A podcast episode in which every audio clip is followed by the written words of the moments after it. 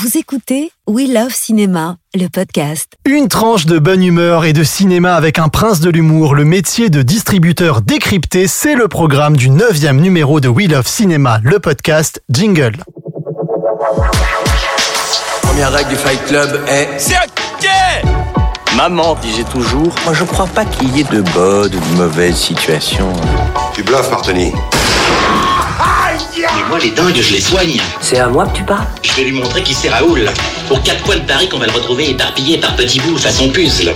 Vive le cinéma Bienvenue les amis du grand écran, c'est Mehdi maïs, j'espère que vous allez bien, que vous levez les yeux toujours aussi haut vers les écrans de cinéma et que ce que vous voyez vous comble, vous remplit, vous enthousiasme. Moi en tout cas, je suis enthousiaste face à mes invités de ce numéro. En seconde partie, Samuel Golaz, le directeur marketing de Diafana Distribution, qui a notamment accompagné les sorties d'Antoinette dans les Cévennes, été 85 ou Titane, nous exposera toutes les facettes du secteur de la distribution. Mais avant, un pilier de l'humour et du cinéma, celui qui excite nos zygomatiques comme personne, qu'il soit Serge Le Mito, Marc ou la nouvelle coqueluche du cinéma d'auteur chez Sophie Le Tourneur ou Quentin Dupieux. Cette année, il truste la tête d'affiche aux côtés de Noémie Merlan et Pio Marmaille. De la comédie écolo, une année difficile signée Eric Toledano et Olivier Nakache, les papas d'Intouchables. Je parle bien évidemment, et vous l'avez reconnu entre mille, de Jonathan Cohen.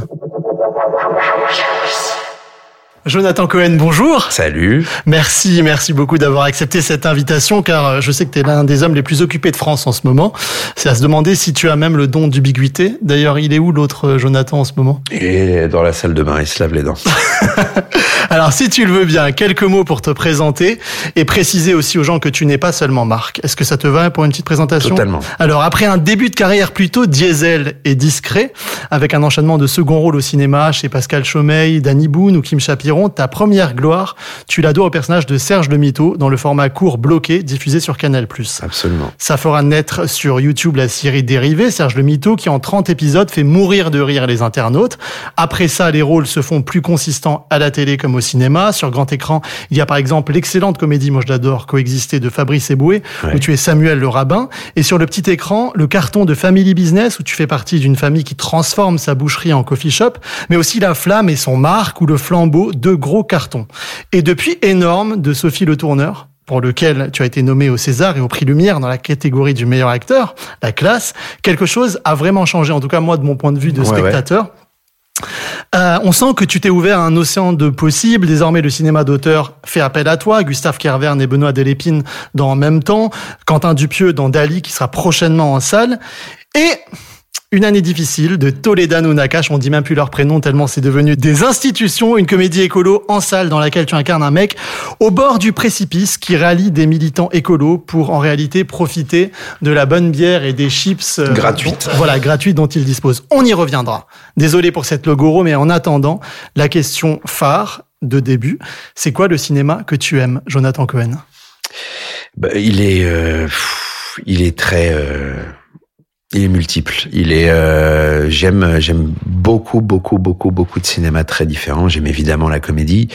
J'aime les comédies euh, d'Adam McKay. J'aime, euh, j'aime le, cinéma avec Will Ferrell. J'aime le cinéma avec euh, euh, Steve Carell. J'aime le cinéma avec euh, tous ces gens en fait qui, qui ont été un, comment dire, des exemples, des comme ouais comme une école en fait de l'humour mais j'aime j'aime j'aime le cinéma d'Eric Olivier j'aime euh, j'aime le cinéma coréen j'aime euh, j'aime beaucoup de, de cinéma très différents j'aime le j'aime le pur drame j'aime les palmes d'or j'aime plein de choses en fait c'est très éclectique et ça a toujours été comme ça euh, Ça ressemble un peu à tes choix, en fait, finalement. Ouais, c'est-à-dire que j'ai pas de comment dire, j'ai jamais eu de ligne euh, à proprement parler. hein. Les choses, j'ai l'impression se, se font et tu t'en rends compte après. Tu dis ah peut-être c'est un début de ligne de quelque chose, mais mais j'ai tellement des des, des goûts. euh, Enfin, j'ai des goûts et des envies éclectiques euh, où j'ai pas les envie forcément de de me laisser enfermer, mais de d'avoir ce choix euh, euh, d'aller d'un endroit à un autre, voilà, sans sans qu'il y ait de ouais de, de se mettre dans une case, ce qui est très compliqué en fait. Euh, En fait, je pense que ce qui explique aussi euh, ce succès et cette spontanéité, c'est que t'as pas forcément de plan de carrière ou quoi que ce soit. Tu t'en, tu t'en fous en fait. je, je m'en alors je m'en fous pas, mais j'essaye de pas avoir de plan de carrière parce que parce que parce que ça voudrait dire, je sais pas, si mon objectif c'était de mon objectif, c'est d'être dans, et d'être et de, de participer à, à des euh, bons, à des très bons films. Voilà, avec des des gens qui ont une vision euh, euh, et qui veulent, qui donnent quelque chose au public euh, qui est euh, qui est assez unique. Voilà, donc ça, voilà, si, si, si j'ai cette chance moi de, de de pouvoir travailler avec des gens qui qui, qui participent à ça, moi, c'est, je serais l'homme le plus heureux parce qu'à ces endroits-là, tu, tu te sens, euh, tu te sens utile. Euh.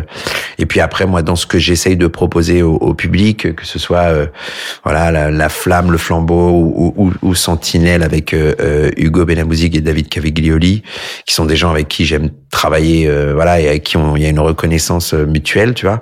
voilà, j'ai l'impression qu'on on, on donne un type de comédie qu'on a envie de voir aussi, tu vois. Alors, Toledano Nakash, c'était un petit rêve, un grand rêve, parce que c'est quand même devenu des institutions. Je rappelle à ceux qui nous écoutent, c'est quand même les réalisateurs d'Intouchables, Le Sens de la Fête, Hors Normes, qui sont quand même des, des, des films qui ont anobli euh, la comédie populaire, d'une certaine manière. Complètement, ouais, c'était un, ah, c'était un souhait de, de un jour pouvoir travailler avec eux et euh, et, et c'est fou que ce soit arrivé. Ça, c'est une, c'est une grande chance. Moi, j'ai reçu le coup de fil. J'étais en, en, plein montage du, du, du flambeau et et euh, ils m'ont dit euh, ouais, euh, est-ce qu'on peut te voir à 18 h Et je sens qu'il y a quelque chose. Ah, qui le jour même carrément. Ouais, ouais, ouais. J'ai qu'est-ce qui se passe, les gars? Qu'est-ce qui se passe? Qu'est-ce trucs On t'expliquera. effectivement, j'ai remplacé au, au, pied levé un peu un, un comédien qui devait le faire à la base et que voilà, mais et, j'ai, et du coup, j'aurais dit, mais les gars, moi, je suis éreinté. Enfin, j'ai peur de pas vous donner ce dont vous avez besoin pour faire le film. On dit, c'est exactement ce qu'on cherche, un mec éreinté. Donc, bah euh, au final, c'est, c'est parfait. Et je suis parti dans cette aventure avec, euh, avec eux, Pio Marmaille, Noémie Merlan, euh,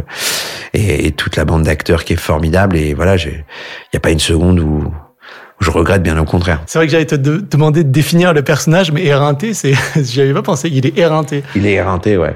Il est éreinté. Il est surendetté. Il est surendetté. Il est au bout du roule. Il a perdu sa femme. Il a perdu enfin, son, son, son, son fils. Euh, il y a, il est, il ne, il n'y a plus d'issue en fait. Euh, au moment où on commence le film, pour lui, il n'y a plus d'issue à part la mort, de se dire bon bah finissons-en et et voilà et et, et c'est là qu'il rencontre le personnage de Pio et ensemble ils vont, ils vont voilà ils vont ils vont s'entraider et puis ils vont rentrer dans ce microcosme de d'activistes.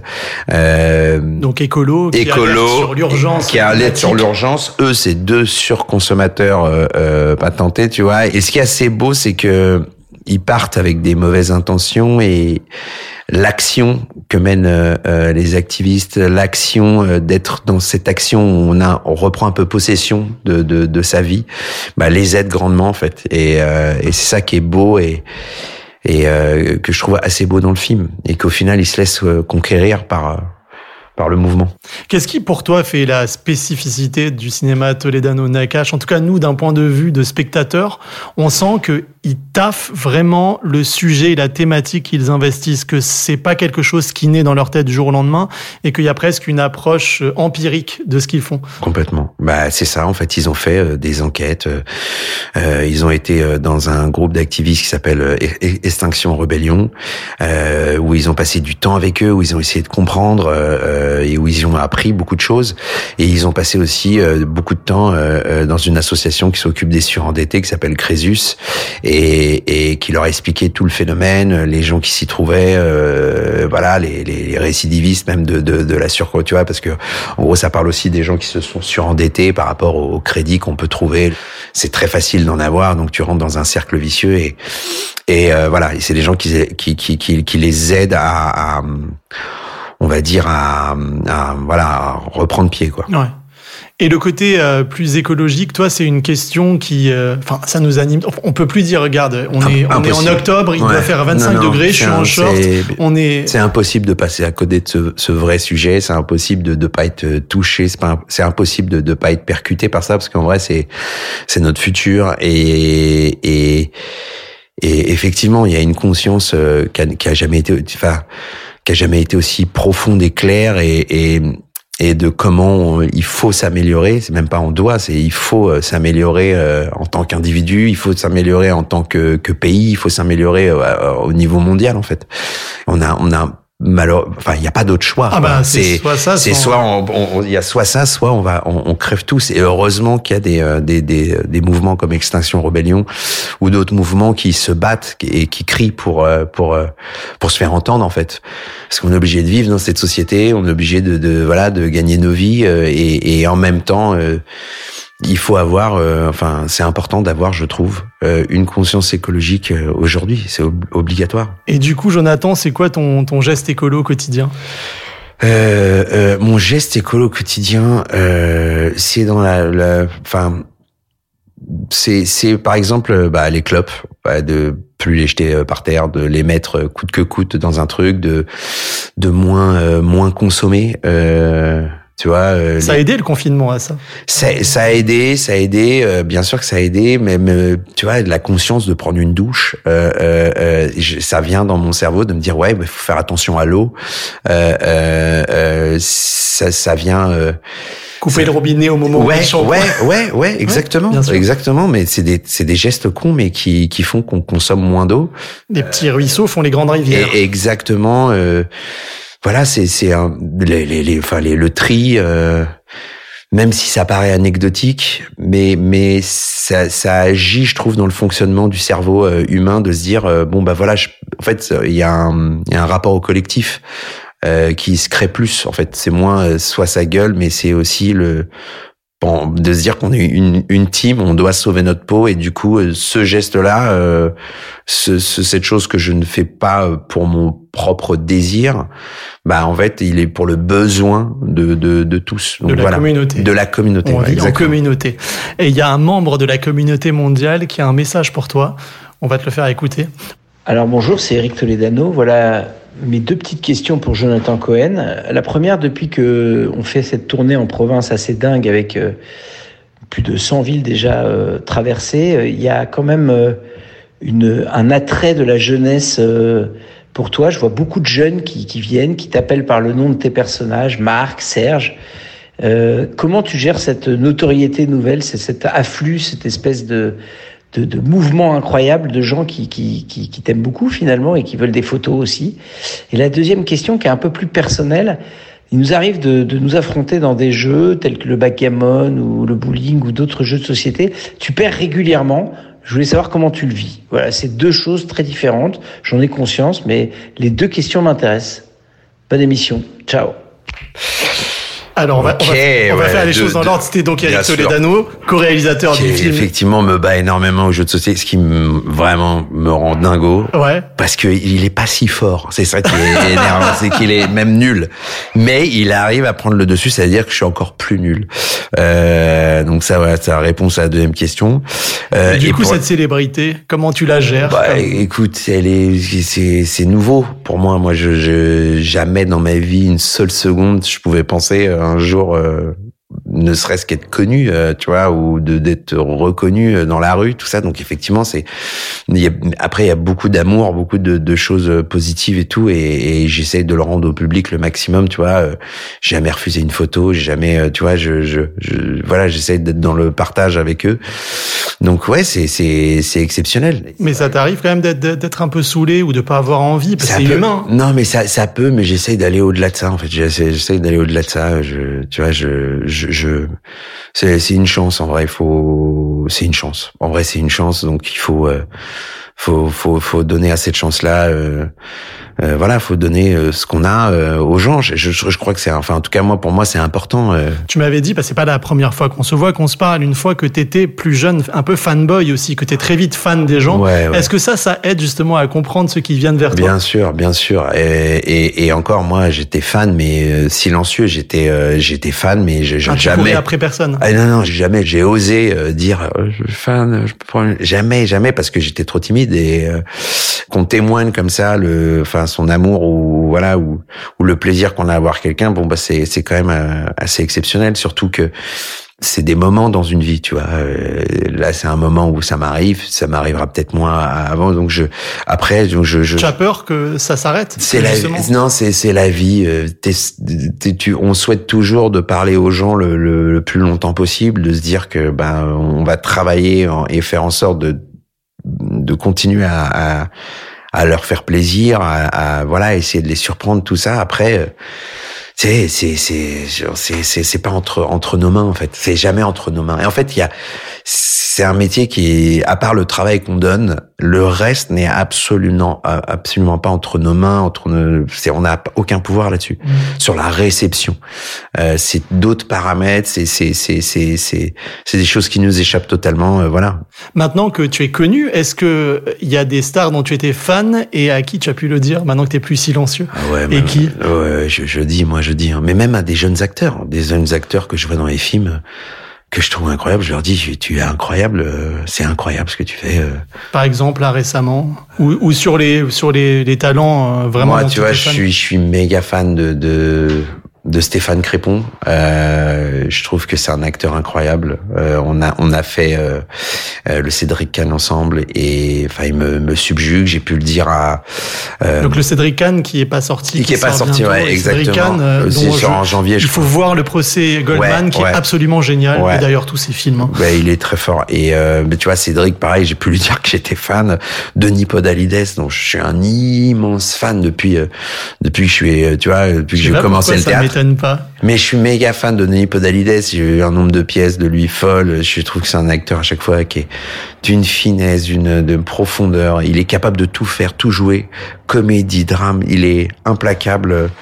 Et, je, et de pouvoir le, ne, ne serait-ce que jouer un peu avec lui et, et et de pouvoir être là et lui dire, tu vois, Edouard Baird, Edouard Baird, pareil, j'ai, j'ai, on n'a pas joué ensemble, mais j'ai, comme on a fait Dali et qui joue un des Dali, j'ai pu lui dire que j'étais un, un immense fan. euh. Et puis moi, Dali, donc le film de Quentin Dupieux, où en fait il y a eu l'idée de faire camper le, le peintre Dali par plusieurs acteurs différents. Exactement. Ça.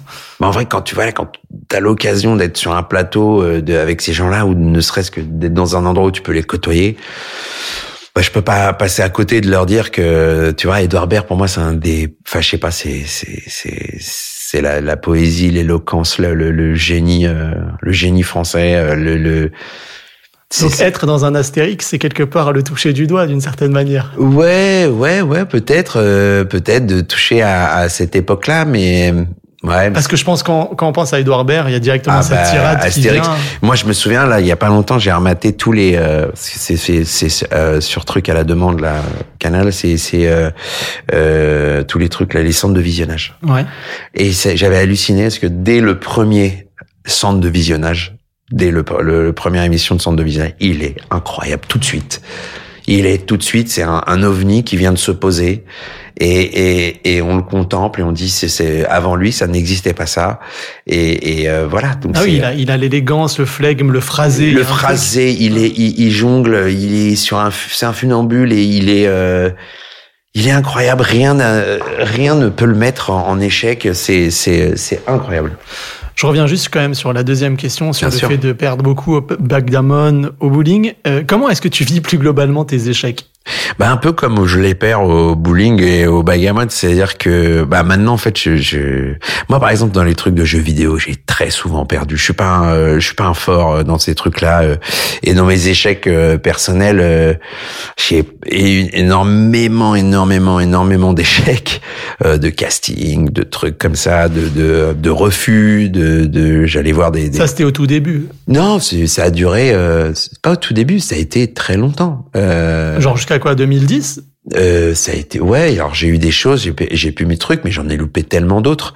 Et même sur des des propositions de de que c'était de séries ou de format court, des refus. Mais ce qui est normal en vrai. euh, je je tu tentes, tu tentes, tu tentes. euh, parfois t'es dans les castings quand tu les loupes, bah, il faut faut faut à un moment donné où quand même tu prends le pli de te dire bah c'est pas grave, c'est pas ça veut dire que c'est pas pour moi, c'est Mais Est-ce qu'il y a été un, il y a eu un échec fondateur ou, ou, ou formateur? Non, je dirais que tous. En vrai, tous les échecs qui sont t'amènent à, à remettre une pièce dans le jukebox, on va dire. euh, euh, après, c'est un métier qui met à rude épreuve dans le sens où euh, c'est surtout euh, mental. Tu vois, c'est surtout mental. C'est euh, c'est un métier qui est comment dire.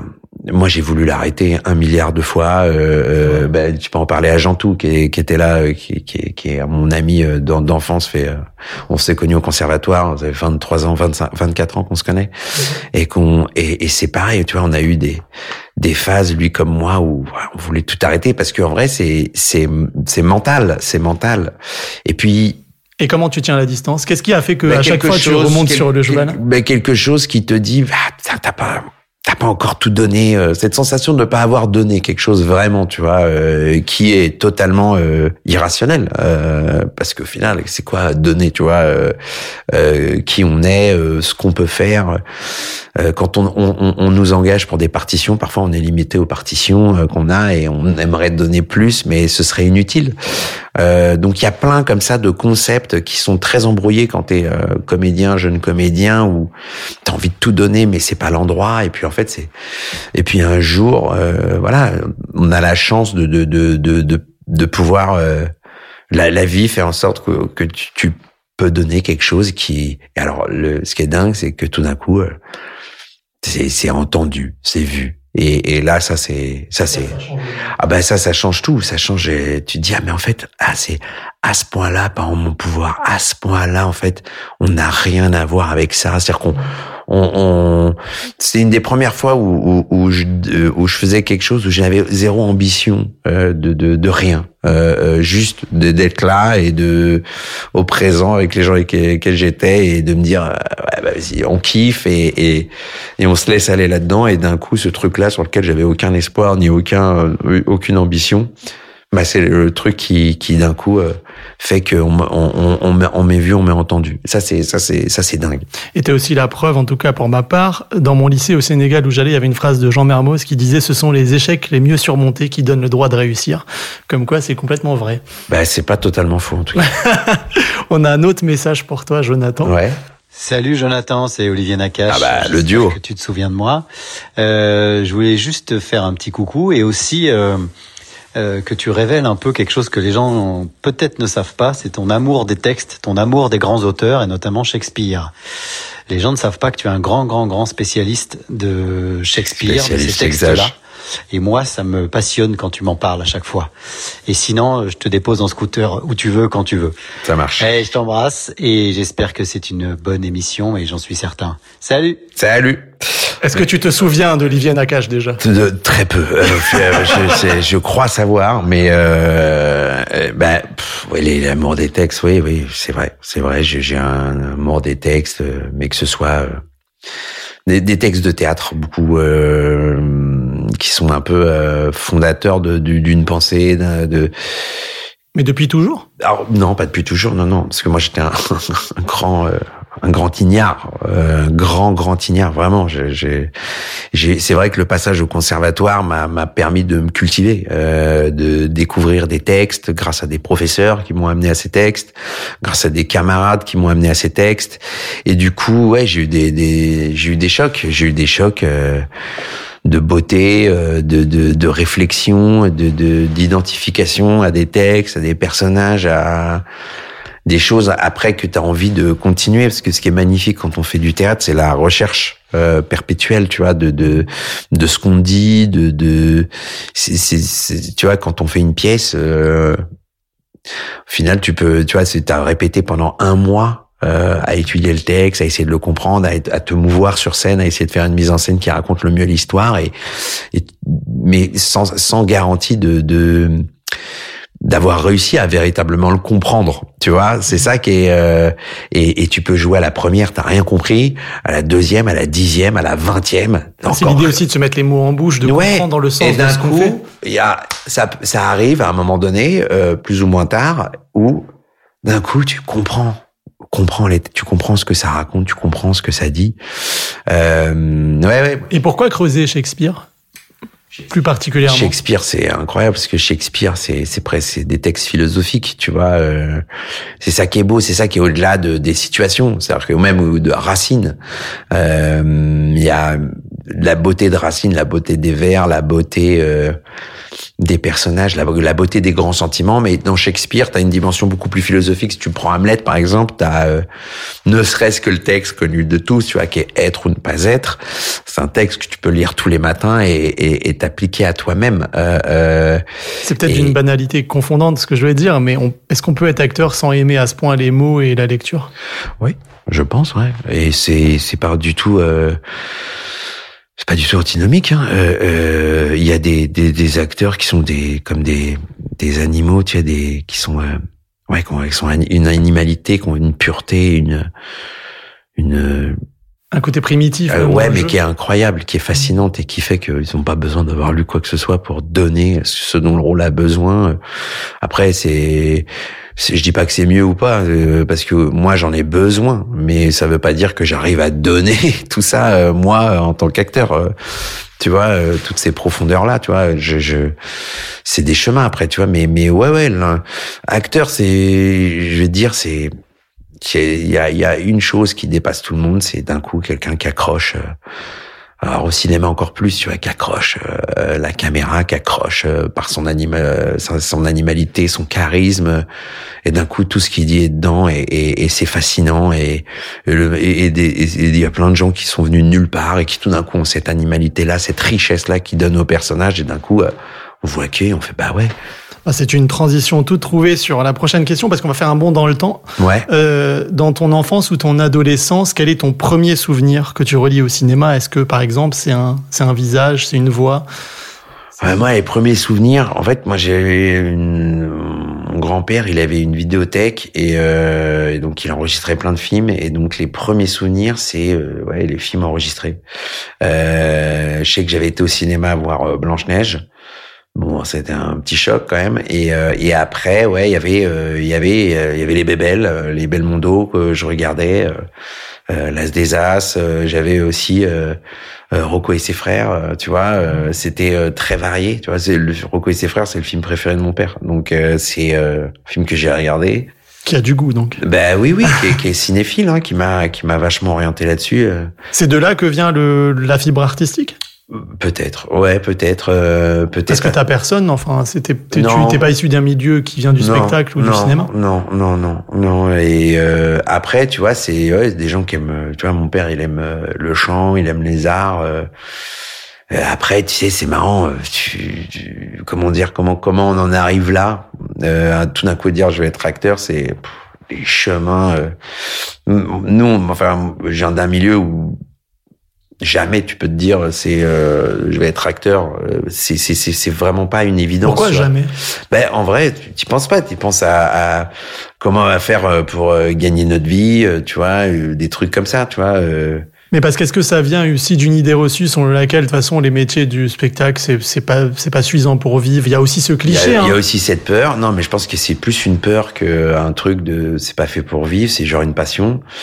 Euh, je- Oui, c'est pas un métier, c'est une passion. C'est un peu. Ouais. exactement ce qui est ce qui est aussi vrai. Euh, c'est une passion Euh, et après ça devient un métier euh, quand quand tout d'un coup ça se professionnalise, tu vois.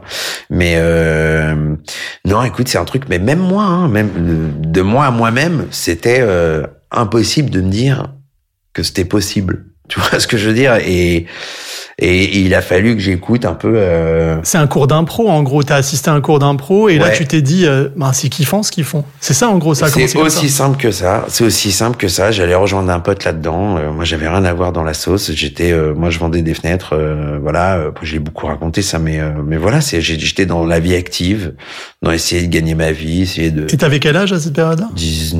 J'avais 20. La vingtaine? Ouais, j'avais 20. Début de vingtaine. Ah ouais, début de vingtaine, j'étais pas loin de 21 même. Euh, et, euh, et du coup, il y a un truc comme ça où euh, t'as un petit choc, mais qui te quitte pas, même si tu dis ouais, c'est toujours pas possible, mais ça fait son petit bonhomme de chemin et d'un coup tu dis waouh. Et si en fait il fallait que j'aille là, tu vois, et donc d'un coup ça devient un questionnement un peu abyssal parce qu'il y, a un- il y a un gouffre, Ah il oui. y a euh, le gouffre du. J'y vais ou j'y vais pas? Ouais, il y a le, le néant de, de, du, de quelque chose que tu ne connais pas. Hmm. Tu te lances dans quelque chose où il y a zéro garantie de quoi que ce soit, ni de travailler, ni d'être bon, ni de d'avoir un jour du succès ou des trucs. Il y a zéro garantie. T'es juste là à essayer à, rentrer par quelque chose et puis. Donc j'ai à un moment donné j'ai eu euh, l'inconscience on va dire euh, de, de, faire ce move là donc de repartir à zéro total et, et après c'est petit à petit petit à petit petit à petit petit à petit petit à petit c'est des chemins longs hein. c'est pour ça que quand il y a des jeunes comédiens qui me disent euh, il y a des conseils et tout c'est très La délicat patience. parce que euh, en vrai euh, déjà chaque chemin dans ce métier est totalement différent tu vois un Pierre Ninet il a pas le même chemin que le mien euh, euh, et donc en vrai euh, C'est quoi alors C'est tenir et y croire? tenir y croire travailler euh, travailler ouais un peu de, de la ténacité ouais c'est ce que c'est des métiers c'est du en fait faut le voir sur du très long terme tu vois il y a des gens qui ont bam pété tout de suite et puis après ça ça se délite c'est des choses euh, C'est pour ça que j'ai précisé au début un début de carrière diesel et Ouais. finalement là maintenant ça finalement c'est peut-être la meilleure manière de ouais ouais de, de prendre ses, ses, ses marques dans le dans le domaine ces marques pardon. Ouais, c'est marques, euh, sans mauvais jeu de mots. Mais, euh, euh, mais même, euh, ouais, c'est même pas tant des marques d'essayer de se dire, euh, disons pour quelqu'un qui se pensait peut-être pas légitime Ouais, ou qui ne se pensait pas être prédestiné Ouais, ouais. dans ça c'est mieux de rentrer un peu par la petite porte et de grandir que peut-être d'être De exposé toute façon, je pense que j'aurais été incapable, euh, si j'avais été exposé plus tôt, de recevoir. J'aurais été incapable. Je, je, je, je, non, je, ça me serait arrivé à 23 piges, 24 piges, je n'aurais jamais pu gérer ça. Jamais. J'avais pas le cerveau pour ça. J'avais pas le, j'étais euh, perclus de peur, euh, euh, de tout. Euh, à 24 ans, euh, tu vois, à 25 ans, toute cette période-là, oh, j'étais pas fini. Euh, je dis pas que je suis fini d'ailleurs, tu vois, parce que mais on n'est jamais fini on n'est jamais fini totalement, tu vois, mais mais mais en tout cas, j'avais pas les j'avais pas le cerveau pour recevoir ça. C'est en ça que la vie est bien faite et qu'elle m'a permis à 35 ans où, où, où déjà il y avait un process de de de, de tu vois, il y a des choses que j'ai digérées euh, qui et qui font qui qui ont fait que j'ai peut-être mieux pu donner euh, ce que j'avais euh, en moi, tu vois. Mais c'est des mecs comme Ninet l'ont eu très tôt très vite, c'est des espèces de surdoués comme ça, de gars, euh, mais même comme un François Civil, tu vois, c'est des gars euh, surdoués qui ont une maturité déjà folle pour leur âge, euh, et, et voilà, mais c'est la génération euh, en dessous, et du coup ils étaient plus prêts. Nous, euh, il y avait en plus un truc de permission, de légitimité euh, euh, qui est euh, qui est comme ça, qui fait partie de, de l'époque dans laquelle on a vécu, et puis aussi de nos personnalités. Mais Mhm. Et t'as vu beaucoup de films aussi pendant l'adolescence. Alors moi, je t'avais fait une interview, euh, ça a changé ma vie, donc je vais citer quelques références que Ouais, tu ouais, m'avais ouais. données. Il y a Matrix, Ah bah énormément, le cinéma de Spielberg, Un singe en hiver que tu connais par cœur et que tu as vu 250 fois, peut-être 251 ouais. depuis la dernière fois. peut-être. Et, euh, et surtout, euh, une bande d'acteurs, Will Ferrell, Steve Carell, Ouais. et la bande de Judd Apatow, tous ces gens-là, tu m'as dit qu'ils t'ont, en tout cas, euh, tu t'es tr- tu t'es retrouvé dans une identité de l'humour qui aujourd'hui te suit et peut-être te caractérise. Ouais. Est-ce est-ce que voilà, est-ce que c'est quelque part un un turning point Ouais. dans ta carrière? Ah ouais, ouais. parce que j'étais déjà jeune étudiant euh, et je tombe sur ces films-là euh, et j'ai un, un choc, tu vois. euh, mais comme euh, d'ailleurs, c'est un cinéma qui a, qui, a, qui, a, qui a- choqué le monde du cinéma à cet endroit-là. Ils ont fait des Ah, C'était impertinent, mais graveleux. euh, graveleux. Et puis surtout, c'était pour la première fois des, des anti-héros, c'est-à-dire euh, des gars, euh, des gars qui viennent de nulle part, des gars qui sont un peu des geeks, qui sont un peu, tu vois, qui d'un coup deviennent les héros d'un film. Et euh, tu vois, quand il y a, euh, c'est une révolution quand il y a euh, euh, Superbad. Euh, une révolution de la comédie euh, que ces mecs-là ont, ont, ont, amené, tu vois, que Seth Rogen, euh, c'était produit par Apato, ils ont amené, ou 40 ans toujours plus tôt, c'est un peu une mini-révolution aussi euh, en termes de, de, de, de comédie et de, et de héros. Avec Euh, une vraie séquence d'épilation. hein. exceptionnel. Moi, j'ai vu les Ils l'ont vraiment épilé. Bien sûr, je me Ouais. souviens, j'avais vu les, les, les, les bloopers de ça, tu vois, et d'un coup, tu te dis, waouh, oh, c'est tellement un endroit qui me parle, euh, ces anti-héros-là, et puis même euh, l'humour totalement décomplexé de d'un Will Ferrell euh, dans Anchorman. Et pourquoi, pardon, pourquoi les anti-héros te parlent? Parce que Mais parce que je les me vois- magnifiques, t'aimes bien ouais, ça? bah moi c'est c'est c'est comme ça que je me me vois en vrai d'une certaine manière. Je me vois pas comme un héros. Euh, je me suis jamais vu comme un héros euh, de roman ou des trucs comme ça. Tu vois, j'ai j'ai- c'est c'est des gens euh, dans lesquels je des rôles dans lesquels je me reconnaissais. Tu vois, euh, des, des espèces- vraiment j'avais une reconnaissance, mais comme beaucoup de gens, ils ont une reconnaissance. euh, ah, je reconnais. Euh, euh, je me reconnais en eux en fait tu vois et, et ça ça a été euh, un turning point et euh, et après vraiment dans la folie et mais Adam McKay il a été majeur parce Mhm. qu'Adam McKay c'est c'est quand même des des comédies euh, Des Oui, fondations. et c'est mordant aussi. hein. Et c'est mordant et c'est euh, et, et, et les contextes sont toujours exceptionnels et ce que ça raconte c'est c'est toujours et profond et totalement débile et euh, et c'est ce que ce Bah, c'est comme c'est- ce que tu disais sur le film euh, euh, avec DiCaprio. Ouais, Dans tout cas. euh, dans tout cas, il y a, il y a ça. Maintenant, il est beaucoup plus engagé, il est beaucoup plus. euh, c'est, c'est, c'est, c'est, tu vois. Il a toujours cette trace là, mais avant c'était euh, c'était un, un auteur du SNL qui a eu un coup de foudre avec euh, euh, Will Ferrell et ils Mhm. se sont mis à, ils ont dit viens on fait des films ensemble et, et c'est là ça a été l'association de, de, de comédies pendant des années qui ont été euh, enfin je sais pas Step Brothers ça reste un, un chef-d'œuvre absolu de la comédie euh, mais C'est frangin malgré eux en Frangin malgré eux, tu vois, ou même euh, euh, The Other Guy euh, euh, avec Mark Wahlberg, euh, c'est un, un bijou. C'est des films que moi je peux remater euh, tout le temps en riant à différents endroits, tu vois. Mais il y a, il y a un savoir-faire, il y a une intelligence, il y a et en même temps une débilité assumée euh, qui, qui, qui moi me, me moi me, me tue. C'est peut-être pour ça aussi que tu kiffes Quentin Dupieux, parce que d'une certaine manière, c'est un cousin éloigné de Judd Apatow, mais d'une autre manière. Dans l'art de diriger l'absurde en, Ouais. en, en, en objet, bah, en objet d'art. un objet d'art et puis euh, faire des gestes comme ça qui sont ce qu'ils sont et qui et dans lequel lui il y met voilà un, un trait euh, mais c'est c'est un moi c'est quelqu'un que j'admire et vraiment je suis tellement fier heureux d'avoir bossé avec lui parce qu'en plus en voyant son process euh, c'est fait avec une grande simplicité c'est fait euh, maison euh, Bah, comme Yannick, euh, il s'est, il s'est tourné Ouais, en, en même pas jours. quelques jours. Ouais, Ouais, six voilà, jours, six six jours. six jours. Je me souviens très bien surprise de l'été. Je me, suis, je me souviens quand euh, ce que je, on devait faire euh, Dali et, euh, et il me dit ouais bah avant je vais tourner ça six jours ouais je tente et en vrai il a c'est c'est magnifique parce que ça fait des gestes euh, euh, comme ça artistiques même Dali tu le verras c'est un geste artistique comme ça dans lequel tu t'inscris donc et et, J'ai hâte en tout cas. Enfin, et il crée de des climats sur les tournages qui sont mais euh, exceptionnels tu vois t'as un climat euh, de euh, cool euh, t'es De laboratoire créatif, c'est j'imagine. quelqu'un qui est incroyablement joyeux, joyeux. Il est, il- vraiment, c'est un quelqu'un de qui, est- qui est heureux euh, de de- de- d'être là, qui, qui te communique ce- ce- cette joie en fait. Et ça, c'est c'est assez rare. Enfin, c'est magnifique. On va juste revenir un petit peu en arrière. Donc, tu découvres l'art de l'impro, tu t'intéresses de plus en plus au cinéma, tu commences à, à avoir des seconds, seconds, seconds rôles. Et, euh, et puis à un moment donné, le, le succès ne vient pas par le cinéma, mais par Serge Le Mito à travers le programme court bloqué. Ouais. Et puis il y a la, la, la série euh, sur YouTube, 30 épisodes.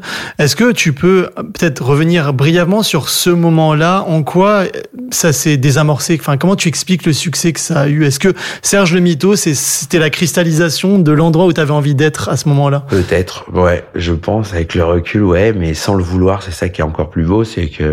Et puis il y avait le l'impro, l'impro, euh, ce, ce truc de lâcher prise euh, l'in- que, que permet l'impro. Euh, ça, c'est, je pense que d'un coup, il y a eu un truc dans mon cerveau qui a qui a lâché et et il y a tout un process créatif qui s'est euh, qui, a- qui, a- qui, qui- est parti en fait et, et qui s'est retrouvé là-dedans et du coup après avec euh, Kian et Navo euh, on est on, on- Kian Kojandi, donc, Kian Kojandi ouais Kian qui a Kojandi, créé le, qui a créé bloqué. qui a créé bloqué euh, avec bah, avec euh, toute la bande hein, Mhm. avec euh, Navo Orelsan Gringe euh, euh, ils ont euh, je sais pas, ils ont, on, on, on, on a expérimenté ce processus euh, de d'impro qui a amené euh, des délires totalement fous euh, sur le truc. Et d'un coup on s'est dit euh, quand euh, ils sont venus nous dire est-ce que vous voulez pas faire un truc spécial sur Serge?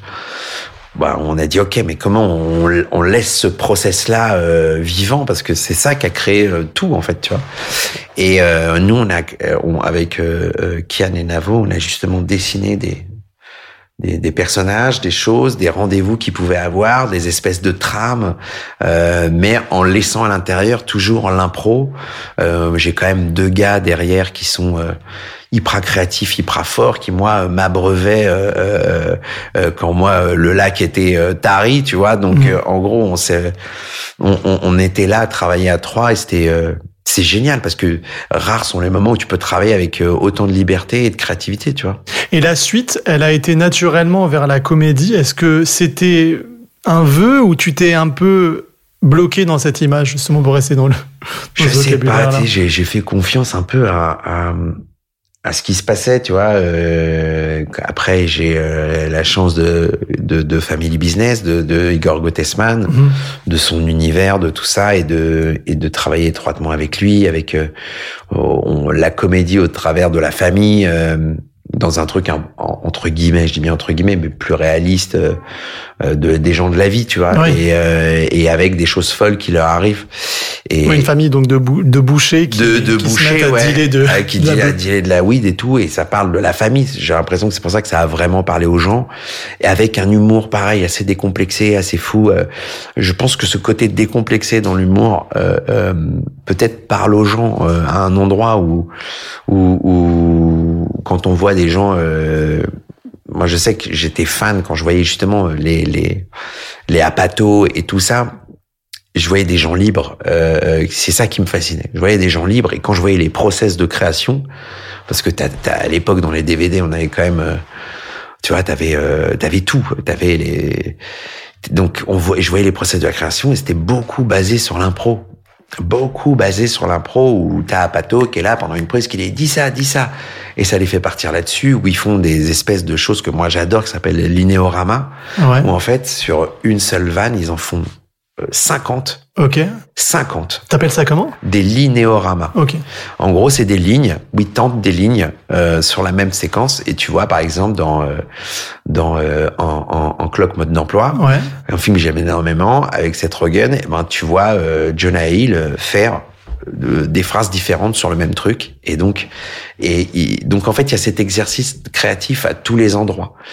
Et tu parles de, de liberté. Euh, Est-ce que, enfin, c'est une, c'est une phrase bateau, mais je pense à coexister où tu joues un rabbin à tout simplement noir ou même à intouchable, même si tu joues pas. Ouais. Sur le handicap, est-ce qu'on peut rire de tout? Et est-ce que toi, quand t'écris ou tu composes, est-ce que tu te poses des questions de des Toujours. limites? Toujours, toujours. C'est pas tant des limites que de comment euh, comment on peut en rire le, le mieux euh, euh, sans euh, froisser qui que ce soit, en, en- en toute intelligence, euh, pour que on puisse en rire ensemble. C'est très parce que l'époque a changé de manière positive, tant mieux. Mais Et- de du manière coup, posi- ça, ça, ça vous rend plus responsable des vannes. Bien sûr, bien sûr, ça, on, en fait, on évite la gratuité euh, euh, là-dedans, tu vois. Il faut, il faut qu'il y ait, euh, c'est, hyper important, tu vois. Même dans Sentinelle, euh, euh, c'est comment faire pour euh, pour rire ensemble de quelque chose, pour rire d'une absurdité. euh, Pas contre les autres, mais jamais avec. contre, mais avec, tu vois, il y a pas de cynisme. Euh, moi, je suis pas, je suis pas un cynique du tout. Euh, mon humour, il est pas cynique, euh,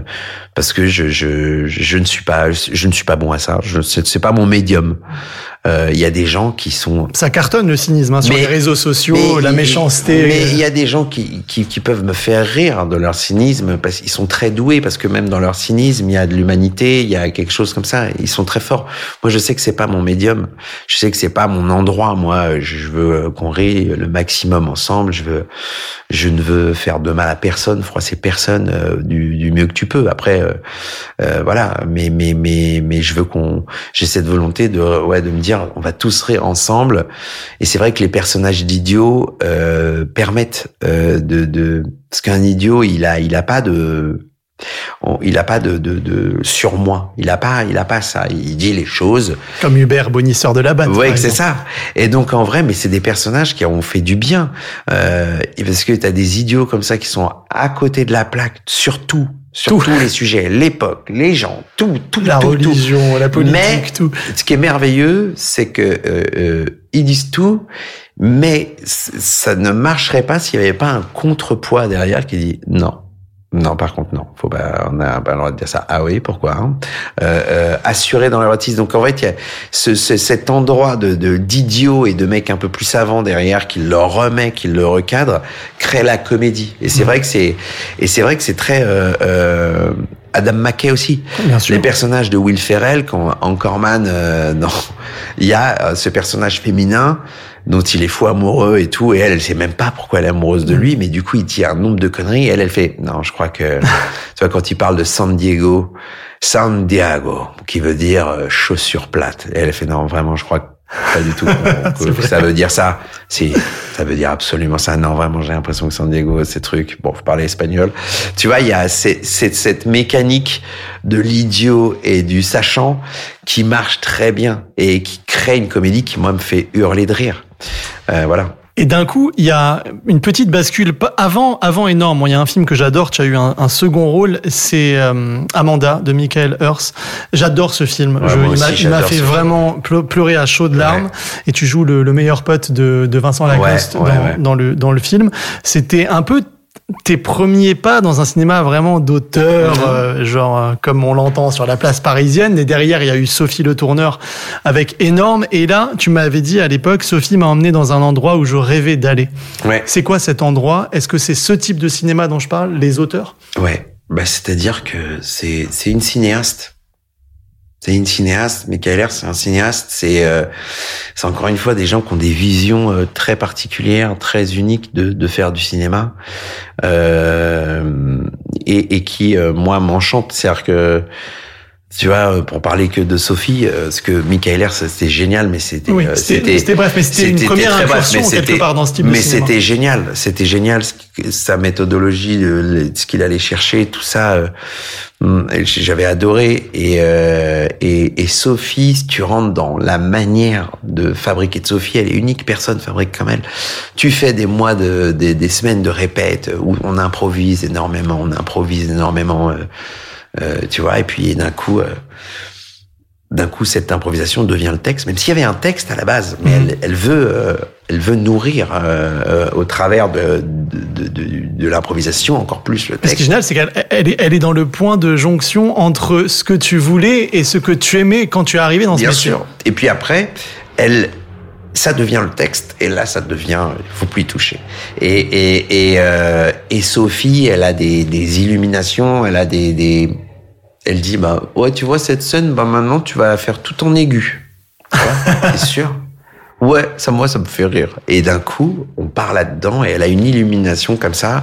Et puis les process, c'est on est une équipe, l'équipe technique, on, Ouais. on était cinq hein, euh, à une table de restaurant, c'était toute l'équipe, tu vois. Je rappelle juste que tu incarnes un, on va dire un père maternel qui vit charnellement la grossesse de, de, de sa femme, Il s'approprie la grossesse de sa femme. Qui est incarnée par Marina Foïs. Il la provoque et il s'approprie la grossesse de sa femme et euh, effectivement qui est euh, incarnée par Marina Foïs, qui est une concertiste euh, et qui euh, voilà donc elle se retrouve et qui un- parle plus près. C'est toi qui, ouais, le c'est moi, qui, prolongement c'est moi qui est le prolongement de, de et tu vois, c'est, j'ai l'impression de moi-même d'être enceinte, j'ai l'impression que c'est moi qui vais l'allaiter et euh, c'est un très beau film. Euh, Et deux nominations, du coup. Ouais, Ça, ça, ça, quand ça arrive, euh, je sais que tu étais très content parce qu'on avait fait un live pour les prix Lumière. Euh, c'est, tu le prends vraiment comme une validation ou c'est quelque chose dont t'as pas besoin la validation? Non, non, bien sûr. Moi, j'étais très heureux d'être nommé. Enfin, c'est, tu te retrouves dans une cour à laquelle tu n'as jamais été et, et, et nommé avec des acteurs incroyables. Enfin, tu te dis, waouh. C'est, non, non, c'est, Mm. c'est pas tant une validation que, je sais pas, une joie, une, une fierté, tu vois, de, de, de, d'un coup de dire, bah, ouais, bah, tu, tu, tu- t'es au César. Moi, les Césars, je les regarde depuis, euh, depuis toujours, tu vois, et d'un coup, euh, t'es dedans, tu vois, c'est, c'est très euh, particulier. euh, C'est long, hein c'est c'est long, mais, long. mais mais mais mais c'est pas grave. Regarde, euh, Nicolas Marié, tu vois, il s'appelle Nicolas Marié. Attends. dans, dans les films de Dupontel? Ouais, Oui. Nicolas Marié, euh, bon, bah tu vois, c'est des années, euh, et il est là, et il, Il a est le génial. César, et moi ça m'a bouleversé qu'il ait le César. C'était Euh, dans Adieu les cons. Adieu les cons, bah ça m'a bouleversé qu'il ait le César, m'a bouleversé, parce que je connais euh, sa carrière et on, on sait tous que cet homme-là, il est il est là depuis des années. D'un coup, il est C'est un et génie. reçoit un comique. prix, c'est un génie comique. Moi, j'avais tourné dans Max et Léon avec lui. C'est un génie comique, c'est un homme exceptionnel. Et d'un coup, il est, euh, il est récompensé. Et tu te dis putain, c'est exceptionnel. Ça donne de l'espoir. Ça, ça, euh, je sais pas, ça fait. Je trouve ça magnifique. Ça vient saluer un parcours. euh, C'est, tu vois. euh, Je sais pas, moi, quand Roche Dizem a le, moi, je trouve que ça, Roche Dizem, c'est un des plus grands acteurs français qu'on ait, ou comme, euh, tu vois, je- Pour rober une lumière. ah, exactement. Et, euh, et, enfin, je sais pas, moi, je trouve que, non, non, je trouve ça beau. Moi, je trouve ça beau à vivre. C'est pas essentiel, mais, mais c'est, c'est, c'est, beau à vivre. C'est des moments euh, personnels euh, Et puis ça crée de l'envie autour de nouveaux réalisateurs euh, de sur ce terreau-là. Je pense à de l'Épine et Kerverne, Ouais. euh, à, à Quentin Dupieux. Bah, tu parlais de Cédric Kahn. Là, c'est vraiment, on, a basculé quand même. On n'est plus tout à fait le même Jonathan Cohen qu'au début. Non, c'est sûr. Bah, du coup, c'est non, mais c'est une chance incroyable. C'est une chance incroyable. Mais tu sais, moi-même, je me pince. Hein, je, je, je, je dis, attends, je, je suis chez des gens que j'admire depuis toujours, tu vois. Et euh, c'est, c'est, tu te dis c'est fou quoi, c'est fou et, et en même temps j'ai tout à y faire euh, aussi. On, on, tu vois avec Carven de l'Épine, j'adore leur cinéma depuis toujours. Et pareil, leur manière de fabriquer, leur manière de truc de cinéma, elle me parle, tu vois. Ça, j'ai tourné avec eux, et je et, et dans, dans ma tête, les process de comment on fait un film ont aussi basculé, tu vois. Il y a un côté artisanal que Il y a un côté, plaît. en fait, le côté artisanal le, le, me, me, me, me touche particulièrement. Tu vois, Cédric Kahn, c'est pareil. Tu, c'est, ça a été une rencontre euh, incroyable, tu vois. C'est-à-dire, on, on avait tout à faire ensemble. C'est ça qui est super. Tu vois, je me sens pas, euh, je me sens invité, mais j'ai, j'ai l'impression aussi de me dire que ouais, bah, j'ai, j'ai, j'ai potentiellement ma place là-dedans aussi, tu vois. Ce qui est fou, en tout cas, euh, quand je parle aux gens, quand je dis je vais interviewer Jonathan Cohen, ah, il devient dingue. Quand je parle au talent, aux, aux artistes, ils sont dingues de toi. T'as un capital sympathie de ouf, et spécialement avec une personne qui a un message pour toi. Ah ouais. On en parle juste après. Je sais que c'est pour euh, une interview pour euh, We Love Cinéma. Mais moi, je veux dire We Love Jonathan Cohen. Oh, trop Comment ça se fait que tout le monde t'aime? Comment non, ça se fait que tu réunis les gens? Comment ça se fait que. Comment ça se fait? D'où ça vient? Voilà. Je connais la réponse, mais c'est pour euh, les gens qui écouteront ce podcast que je te la pose. Comment Ouais. ça se fait? Ça vient d'où? Non, non, non. Ce- ce- Cette volonté et cette faculté surtout de réunir tout le monde. Ouais, elle est gentille, mais à la folie. moi aussi. Évidemment, Marc. Évidemment, Marc, je t'aime. Moi aussi, je l'aime. Euh, C'était donc Laila Bekti pour ceux qui n'auraient pas Ouais, reconnu sa voix. Non, mais après, c'est pas vrai ce qu'elle dit. Euh, tout le monde ne m'aime pas, tout le monde, ne- tu vois, on, et c'est- on peut pas être aimé de tous, c'est impossible. C'est, c'est, on fait des choses euh, euh, qui, qui, tu vois, euh, typiquement dans l'humour, c'est, c'est des zones de qui sont très subjectives. euh, Tu vois, l'humour c'est très subjectif. euh, Il y a des gens qui, qui, qui peuvent passer à côté, euh, des gens qui comprennent pas, ou, ou, ou des gens qui adhèrent. Donc en vrai, tu, tu ça, ça divise, euh, ça, ça, ça, ça divise. C'est ce qui est, ce qui est normal, et ce qui est sain, tu vois. Euh, euh, Ah, mais malgré tout, il y a, tu peux pas nier un capital sympathie. Je, je pense par exemple à Virginie Efira qui a un capital sympathie de, de dingue auprès du public. Enfin, toi, je suis sûr que tu sors là, il y a quand même 15 000 personnes Ouais, qui vont te sauter dessus. Mais mais mais après bah, tant mieux tant mieux encore une fois tant mieux pour l'instant. C'est c'est et dans un monde où ça euh, bascule d'un d'un d'un d'un moment à l'autre. En vrai tant mieux pour l'instant. Écoute euh, j'essaie moi je je fais mon, mon mon taf humblement en mode euh, voilà euh, je travaille à me dire bon bah, comment on peut euh, proposer des choses au, au public euh, qui qui qui leur fassent du bien euh, ou dans des choix de films où je me dis tiens c'est intéressant de de de de parler de ce film là enfin Comment tu réagis par exemple euh, sur les réseaux sociaux? Il y a énormément de gimmicks autour de tes personnages. euh, Est-ce que tu suis de près tout ça? Est-ce que tu lis? Est-ce que tu réponds? Je que- suis, parfois je réponds, euh, ce qui est assez rare et tout, parce que y a des- des- tu, peux pas répondre à, à tout le monde, mais mais euh, euh, non, moi ça, j'adore que les gens s'approprient, c'est magnifique parce que c'est pour eux, c'est à eux de toute façon, c'est la série, elle, elle est à eux, ils se l'approprient, ils rigolent avec, tant mieux, et c'est merveilleux de se dire qu'il y a des vannes qu'on a écrites avec les auteurs euh, qui qui tout d'un coup euh, appartiennent au public, c'est à eux et les personnages sont à eux, euh, c'est merveilleux, tu vois, c'est c'est pour ça qu'on travaille. Hein. euh, après, voilà, c'est c'est je sais pas, je, je, je, sais pas. Un petit mot rapide peut-être sur Marc. Marc, c'est le personnage de la flamme. Euh, et là aussi, c'est ça t'a complètement dépassé. Tu me racontais que parfois, tu un jour, t'es es passé par une terrasse, tout le monde euh, gueulait Marc de concert, et que là, d'un coup, tu, tu prends la réalité Ouais, de ce que t'as créé Bien sûr, en pleine face. bien sûr. C'est- je sais pas, je me demande, enfin, je, je, je, je pourrais jamais vivre ça, mais je me demande ce que, ce que ça Bah, peut être. ça, ça, ça, ça procure un truc inédit, tu vois. Euh, effectivement, je me souviens, c'était une terrasse de café. Je, je passe en, je passe en scout et là, bah, euh, Marc, Marc, Marc, Marc. Et d'un coup, la terrasse commence à créer Marc. Et là, je dis, mais c'est fou, c'est fou. Tu sais pas où te foutre et en même temps, tu kiffes. Et, et, et, et, et, et, et là, tu dis, merde, euh, tu, tu bugs. Euh, mais encore une fois, c'est, c'est, c'est, c'est, je trouve que c'est une chance, euh, c'est une chance, c'est une chance quand, de, de faire quelque chose qui tout d'un coup parle à ce moment-là aux gens, qui s'approprie le personnage, euh, qui s'approprie d'ailleurs pas que mon personnage, s'approprie tous les personnages, euh, que ce soit le personnage euh, de Léla, même Cadmeran me disait putain, il y a les gens dans la rue me disent l'alcool c'est pas cool. Euh, euh, tu vois, y a, il l'appelle Patoche. tu vois, et c'est d'un coup ça de les gens euh, adhèrent au perso. Bah, tu, euh, de- tu appartiens aux gens à un moment donné. mais, mais, mais oui, mais, mais les personnages, le- les séries appartiennent aux, aux gens. De toute façon, c'est aux gens. Tout ça, c'est, c'est pas à nous. Tu vois, c'est pas, pas ma série, c'est pas notre série avec les auteurs, c'est pas, non, c'est, ça y est, c'est aux gens. C'est aux gens.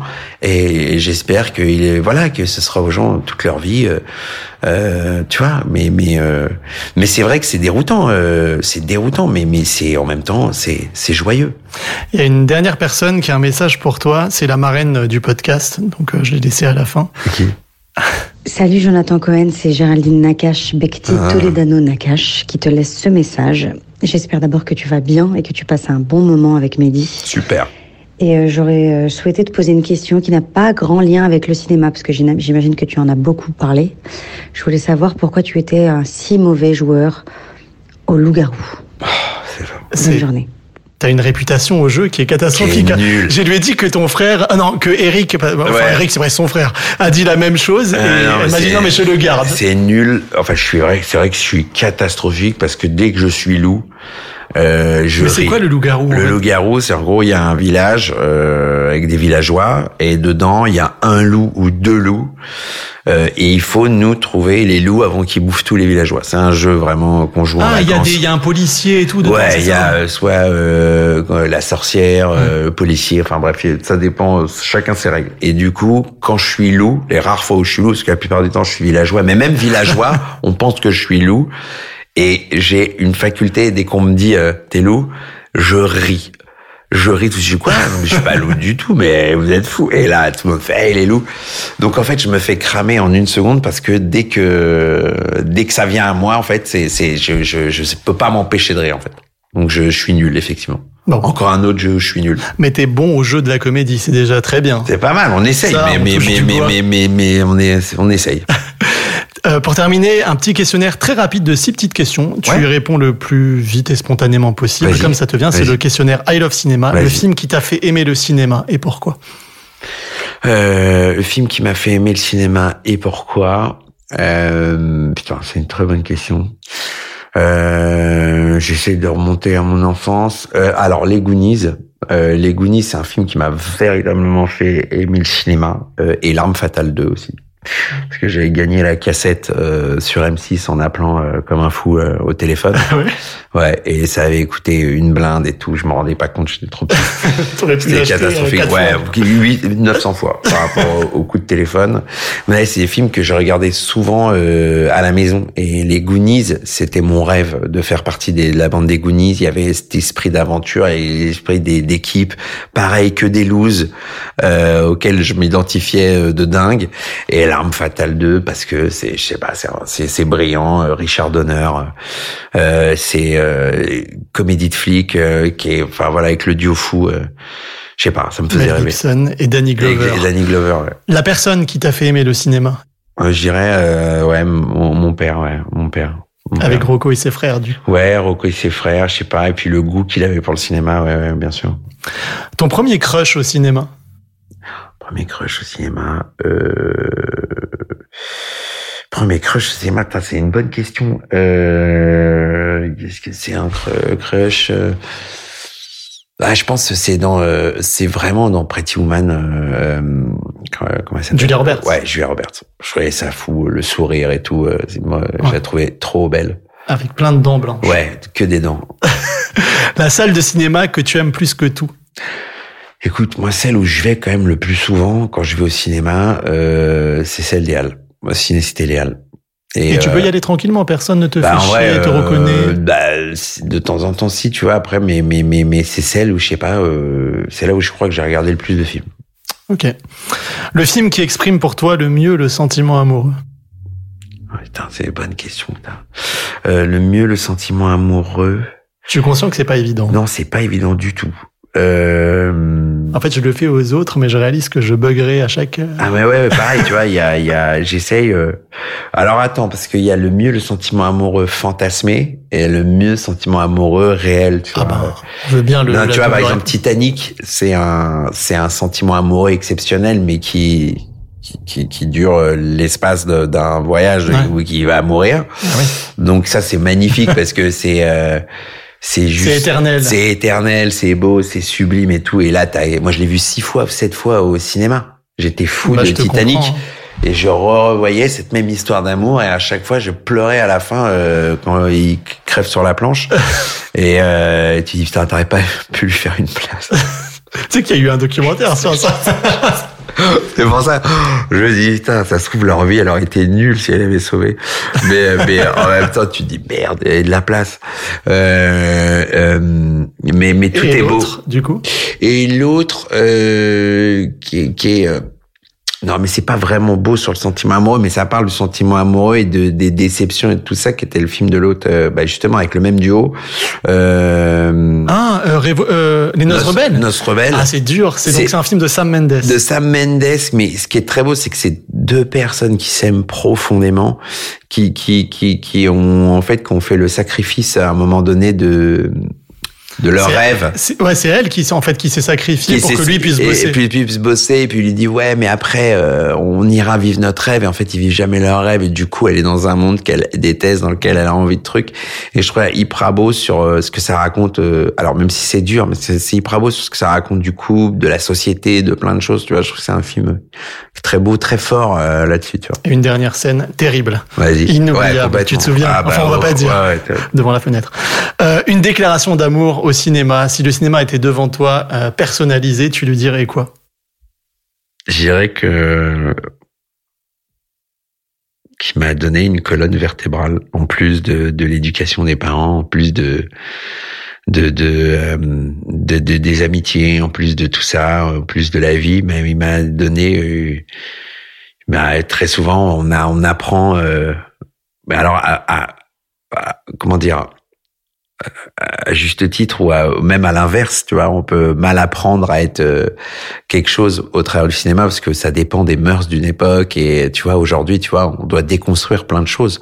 Mais ça nous a donné, euh, le cinéma est toujours là pour donner une, enfin moi en tout cas, m'a donné une colonne vertébrale à plein d'endroits, plein de matières à réflexion à plein d'endroits euh, et, et en même temps des choses qu'il faut déconstruire à, à plein d'endroits. Euh, mais mais mais en fait Donc merci, quoi. ouais donc merci de de de de, de pouvoir nous permettre de d'être des meilleures personnes et des et, et de au moins donner matière à penser tu vois euh, à réfléchir parce que ça permet de réfléchir en permanence à qui on est quoi Merci, merci Mais infiniment, merci Jonathan. Cohen, d'avoir répondu à mes questions avec ce mélange de franchise et de bonhomie qui font le sel de ta personnalité. J'ai mis beaucoup de temps à écrire cette phrase. Oui, j'ai vu ça. T'as vu Une année difficile qui n'est pas un résumé de ton année encore riche en actu et le titre du nouveau film d'Éric Toledano et Olivier Nakache. C'est en salle, tu y donnes la réplique, je rappelle, à Noémie Merlan et Pio Marmaille. Ouais, t'es encore une fois super drôle, surtout quand il s'agit de boire des bières à l'œil. Merci beaucoup. merci à toi merci à vous Et maintenant, ils font le cinéma, lui surtout en accompagnant les films vers les salles, en suscitant l'envie, Samuel Golaz. Bonjour Samuel. Bonjour Mehdi. Comment ça va? Bah super et toi? Bah oui, moi je vais toujours bien quand, quand je reçois des invités de qualité comme toi. Euh, bienvenue et merci d'être là sur We Love Cinéma après un bel été où notamment un des poulains de Diafana Distribution, dont tu es le directeur marketing, a cartonné en salle. C'est Yannick de Quentin Dupieux. Alors euh, avant de commencer à parler, je, je voulais juste dire que c'est fou ce succès. Est-ce que vous y attendiez? Bah c'est génial déjà, on est hyper heureux. Est-ce qu'on s'y attendait à ce point? Non, on espérait bien sûr. Euh, on croit depuis longtemps maintenant au cinéma de Quentin. On voit bien qu'au fur et à mesure euh, des films, il a un public de plus en plus large. Et cette fois-ci, ben, c'est l'explosion. C'est dingue, en plus, c'est un film qui est sorti entre enfin, on savait même pas qu'il existait. C'est, il est sorti un peu out of nowhere. C'était toute la stratégie. Ah, ah donc c'est, c'est, c'est, c'est ton métier, là. Euh, c'est l'idée de Quentin aussi au départ, mais euh, oui, c'était l'idée. Alors, quelques petits mots de présentation, si ça te va. Bien sûr. De 2004 à 2010, au sein de l'agence Mercredi, tu gères les partenariats hors médias en travaillant sur des films comme OSS 117, Le Petit Nicolas, Persepolis ou Azur et Asmar. De 2010 à 2019, tu deviens responsable communication et promotion chez Pathé Film, oscillant entre cinéma d'auteur avec Douleur et gloire d'Almodovar ou Somewhere de Sofia Coppola Et comédie française, comme sur la piste du marsupilami, le prénom ou la trilogie Les Tuches. Depuis 4 ans, tu es donc directeur marketing chez Diafana, avec de beaux succès comme Été 85, Antoinette dans les Cévennes, Titane, Drive My Car, Un autre monde, Close et L'amour et les forêts, dont tu viens de m'offrir le DVD. Je te remercie. Première, première question, Samuel. C'est quoi un distributeur? C'est quoi un distributeur? En général, il y a deux métiers qui sont très identifiés euh, du grand public. C'est euh, des métiers de, l'ombre. C'est le producteur, enfin c'est pas du tout un métier de l'ombre d'ailleurs, mais le producteur qui s'occupe de financer le film, de trouver les financements, de réunir les équipes artistiques et techniques et de faire que le film puisse être fait de A à Z et jusqu'au film que vous connaissez. C'est le premier métier. L'autre métier qu'on connaît bien, c'est le métier de l'exploitant. C'est la salle de cinéma à côté de chez vous. Vous allez voir le film, que ce soit un circuit type UGC, Pâté ou le cinéma indépendant à côté de chez vous. Mais en fait, ce qu'on sait moins, c'est qu'entre les deux, il y a un métier. C'est le distributeur. C'est un trait d'union. C'est le trait d'union entre les deux, vraiment. Nous, on est un, ce qu'on dit souvent, c'est qu'on est un passeur, en fait. Et donc, notre métier, c'est de sortir le, le film en salle de cinéma avec essentiellement et pour caricaturer, mais deux métiers. Euh, le premier, c'est un métier dit de programmation, donc c'est de contacter les salles pour dire qu'on va sortir le film à telle date et discuter de la possibilité ou pas par ce cinéma de jouer le film. Mhm. Et un métier de marketing, c'est de faire en fait faire savoir que le film va, va, sortir, identifier la cible et, faire, monter et faire, monter l'envie autour du film. Autour. Alors euh, où se situe Diafana sur l'échiquier des distributeurs en France? Parce que on en a tout type des distributeurs. Il y a de, des grids jusqu'aux grosses majors comme Warner, euh, euh, Paramount, etc. Et des plus petits. Vous, vous êtes où? Alors traditionnellement, on dit qu'il y a trois types de distributeurs. Il y a les majors américaines, Disney, Warner, Universal, les gros studios. Après, on parle des studios français, qui sont adossés soit à un réseau de salles de cinéma, soit des chaînes de télévision. Donc c'est Pathé Film, c'est UGC, c'est Gaumont, c'est SND, par exemple, qui est associé au groupe M6. Et enfin, il y a les distributeurs indépendants, euh, qui sont, comme son nom l'indique, indépendants. Euh, vous les connaissez, les, les plus connus, c'est euh, Le Pacte, il y a Memento, Ecourt, pour, pour en citer quelques-uns. Et nous, on fait partie de ces distributeurs indépendants. Alors, indépendant, ça veut dire quoi pour ceux qui ignoreraient euh, Si on ajoute indépendant, ça veut dire que... Ça veut dire que le capital de cette euh, société appartient à une personne ou à quelques personnes, mais qui est adossé à aucun groupe ou société américaine. D'accord. Alors, un distributeur n'est pas nécessairement coproducteur des films qu'il distribue. Non. C'est le cas chez vous? Comment comment ça se passe? Non, c'est au cas par cas. Certains films montent en coproduction, d'autres on est distributeur simple, ça dépend. D'accord. Alors, moi, ce que j'ai envie de savoir vraiment, c'est comment ça se passe au tout début. Alors, vous acquérez les droits à partir d'un scénario, à partir du film fini. À quel moment le distributeur intervient et jette son dévolu sur, sur un film? Plusieurs options. Euh, sur les films français, c'est à 95% du temps sur scénario. D'accord. Donc euh, le, la, le préachat du film par le distributeur euh, se, euh, sert au montage financier du film. Donc euh, en fait, on, on, lit un scénario, on connaît, on va dire le package artistique, le réalisateur, les acteurs, et on se dit on y va, voilà. Et ça, ça c'est les scénarios juste, c'est un peu comme une maison d'édition, c'est-à-dire que ce sont des scénaristes qui vous envoient à vous parce qu'ils ont identifié, ou, ou c'est un peu la foire au scénario? C'est les producteurs qui nous envoient. Okay. c'est les producteurs qui nous envoient, et après on lit, nous on lit tout. Hein. On a évidemment des producteurs avec lesquels on travaille de manière régulière, il y a une fidélité qui s'est créée avec les années, comme par exemple Northwest Productions avec lesquels on avait travaillé sur Azur et Asmar, euh, Au nom de la terre, euh, pour en citer que quelques-uns, Un autre monde, les films de Stéphane Brisé. Euh, mais on a aussi d'autres des producteurs qui arrivent avec, on n'a jamais travaillé avec eux, mais c'est un projet qui nous interpelle, qui nous intéresse, et donc on décide de travailler avec eux. Donc ça, c'est le premier cas de figure. Oui. Le deuxième cas de figure, ce qui arrive beaucoup sur les films étrangers, on les achète sur les marchés. En fait, on, on fait des marchés... Euh, Comme au Festival de Cannes. Exactement, qui est le plus gros marché, mais on va aussi à Venise, on va à Berlin, on va à Toronto, et donc on va, on va chercher euh, des, des, des films étrangers euh, qui nous paraissent être intéressants à sortir sur le territoire français. Euh, et le dernier cas de figure, c'est euh, on est beaucoup en contact avec des, des, des vendeurs de films, et parfois sur ce qu'on appelle des promos, donc c'est des, des grandes bandes annonces, si vous voulez, de films qui ne sont pas encore sortis. On, on, on voit ces promos, on se dit tiens, il y a un potentiel et on peut acheter des films sur, sur promo, en fait, tout simplement. Ça coûte cher ou pas Enfin, est-ce qu'on a une idée d'un tarif à partir du scénario? Enfin, c'est quoi les enchères? Est-ce qu'il y a un index, un, un barème? Alors il n'y a pas il a pas de barème, ça va de ça peut aller de tout au tout. C'est évidemment lié sur les films français au coût de production du film. Voilà, euh, forcément. Euh, et puis nous, on, met aussi euh, notre investissement au prorata de ce qu'on imagine être le potentiel public du film. On fait des estimations sur ce qu'on pense pouvoir être plus jouable en termes de, volume d'entrée, avec des, compa- des comparables. On se dit bah tiens, ce film-là est un peu dans cette veine-là de film parce que ce casting, parce que ce sujet. Donc on regarde ce que ces précédents films ont pu faire. On se dit bon bah voilà, on peut être dans cette fourchette d'entrée. Et donc on se dit bah, en fonction de ça, voilà, on peut faire tant d'entrées et donc on peut mettre tant d'argent pour pour pour euh, acheter le film. Euh, mais après, euh, c'est c'est- c'est- ça, ça peut ça peut s'envoler les enchères. Parce Mais pour que- donner une idée à, Mhm. à ceux qui écoutent, du moins cher au plus cher, sans forcément citer les films, mais ça Mhm. peut aller de combien à combien? Alors ça peut aller de zéro. Euh, Zéro. ouais, ça peut nous arriver sur certains Ah ouais films où, euh, où on s'engage sur un, un- sur des frais, ce qu'on appelle des frais d'édition. Donc c'est l'argent qu'on met pour sortir le film.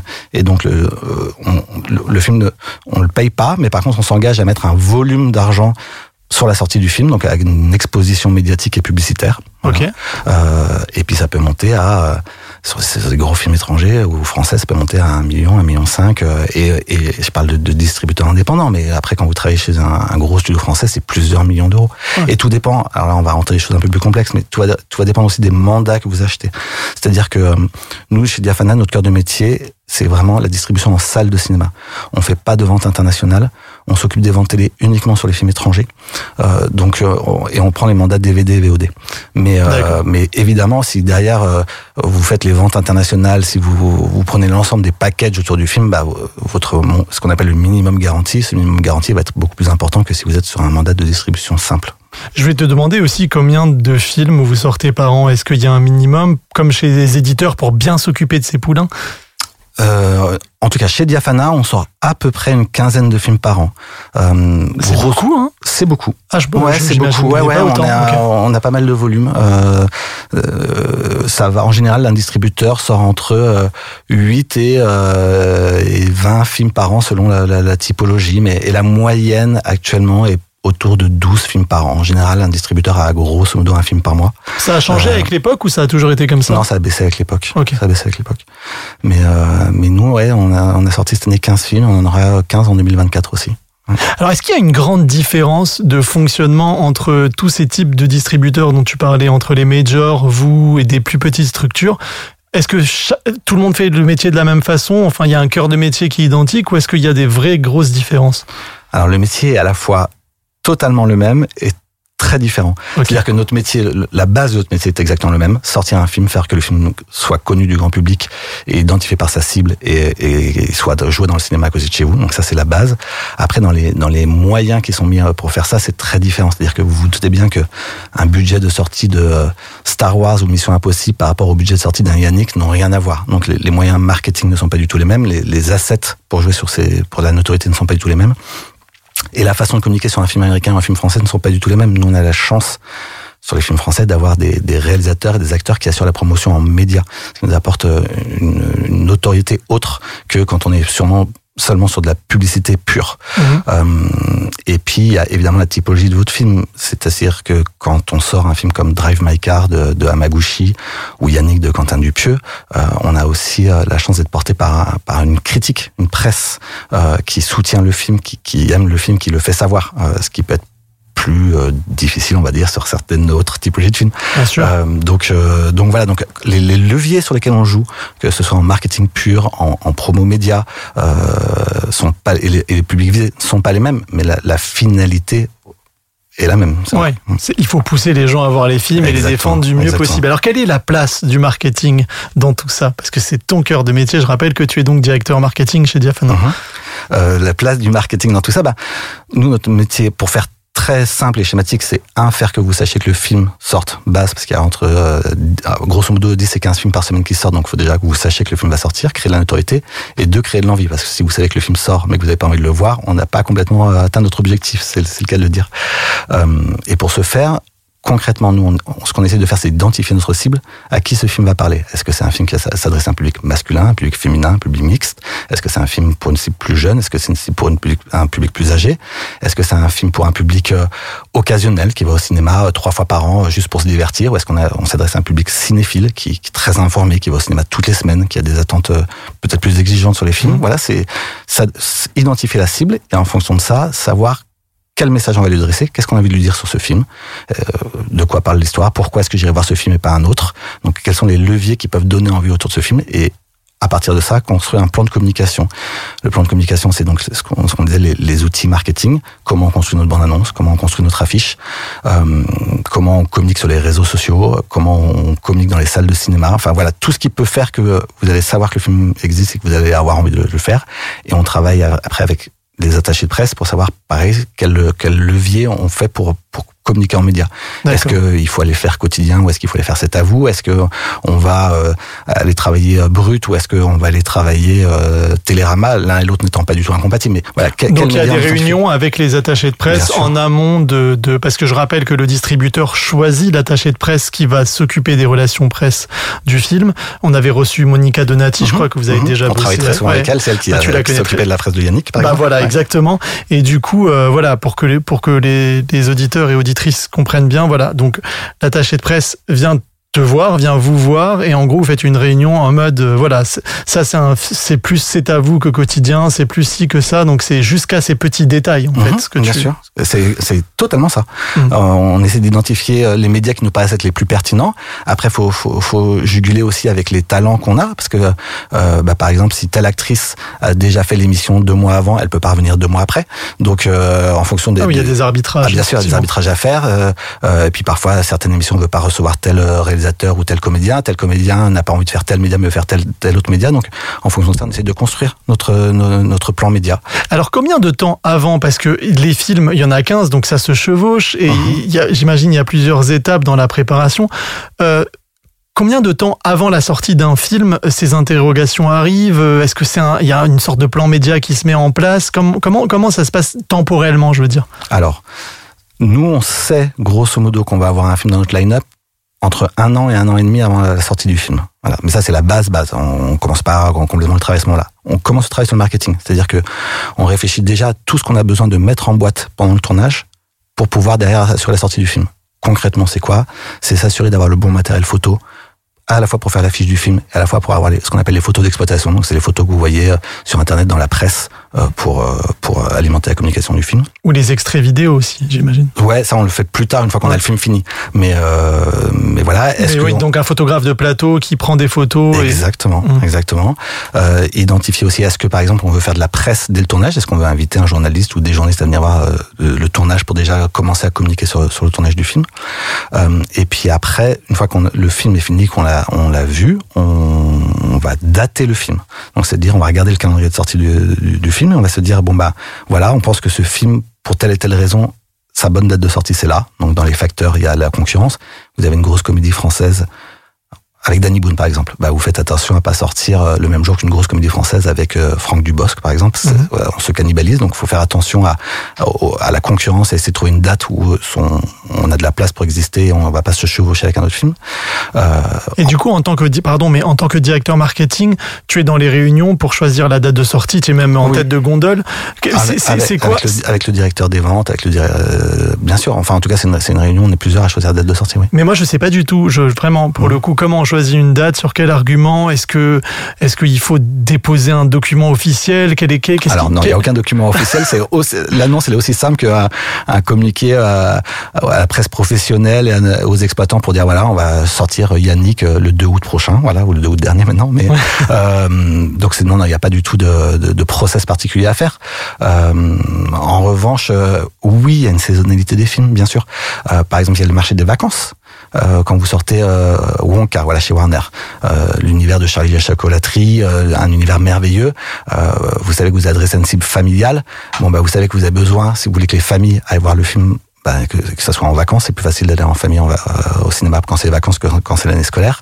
Et puis il y y a l'univers de votre film. Là on est dans le merveilleux, on est dans, c'est- c'est- ça, colle parfaitement au marché de, des vacances de Noël. Donc il y a ça, il y a les opérations commerciales. Il y a la fête du cinéma, par exemple, le printemps du cinéma. Euh, il y a les, les festivals. Le festival de Cannes au mois de mai. On sait que ben c'est pas la peine de sortir un film d'auteur qui n'est pas allé au festival de Cannes au mois de mai parce que le, le- tout le- l'espace médiatique va complètement être trusté par le festival de Cannes et certains films du festival de Cannes vont sortir pendant le festival. Donc euh, oui, il y a une saisonnalité des films. Donc c'est tout ça qu'on prend en compte quand on choisit une date. Et si on prend le cas pratique de Yannick, pourquoi euh, au milieu du mois d'août comme ça, out of nowhere Ok, Yannick, c'est C'est un- c'est un cas particulier. d'école, hein, Yannick. hein. Yannick, ça interpelle beaucoup. Euh, Yannick, Yannick, c'est. Alors, je vais tout raconter. Ouais. Yannick, c'est un. donc l'histoire de Yannick est particulière en soi. C'est-à-dire que Quentin tourne ce film. Quentin Dupieux. Quentin Dupieux, pardon. Quentin Dupieux tourne ce film en une semaine avec un financement qui est fait sur fonds propres de la part de ses producteurs. Donc il n'a pas besoin d'aller chercher des chaînes de télévision, il n'a pas besoin de chercher de l'argent d'un distributeur.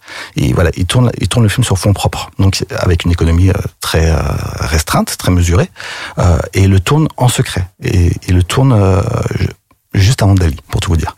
Et son gros film Dali derrière, qui a été pr présenté au Festival de Venise, il y a un mois et qu'on sortira au, au printemps prochain. Euh, nous, on s'était engagé sur Dali, on connaissait l'existence de Dali, mais on connaissait pas l'existence de Dali, de Yannick. Et il le tourne, il le tourne simplement.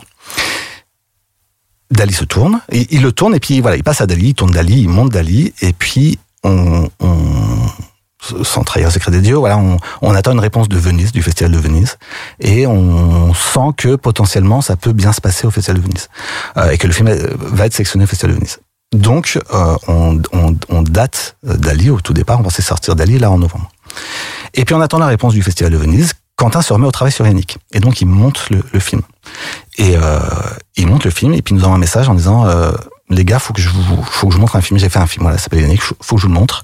Et euh, je crois qu'il y, y, a une carte à jouer et, et je me demande s'il faut pas sortir ce film avant Dali on voit le film, on adore Yannick, voilà, on est comme des oufs sur le film, on sent que c'est c'est c'est une pépite, euh, mais on lui dit, enfin, on lui dit que Quentin, il y a quand même un sujet, c'est que si on commence à passer Dali au Festival de Venise pour derrière sortir Yannick, pour ressortir derrière Dali, on va rien comprendre. C'est-à-dire que euh, bah, moi-même, je comprenais rien quand j'ai vu, j'entendais parler de Dali. Je me suis dit mais c'est quoi, c'est quoi ce film, Yannick? Enfin, quand il est apparu, c'était. Mais en même temps, ça fait partie de la stratégie, j'imagine. Bah, c'est ça. Tout le monde. C'est ça. Et on s'est dit, ben.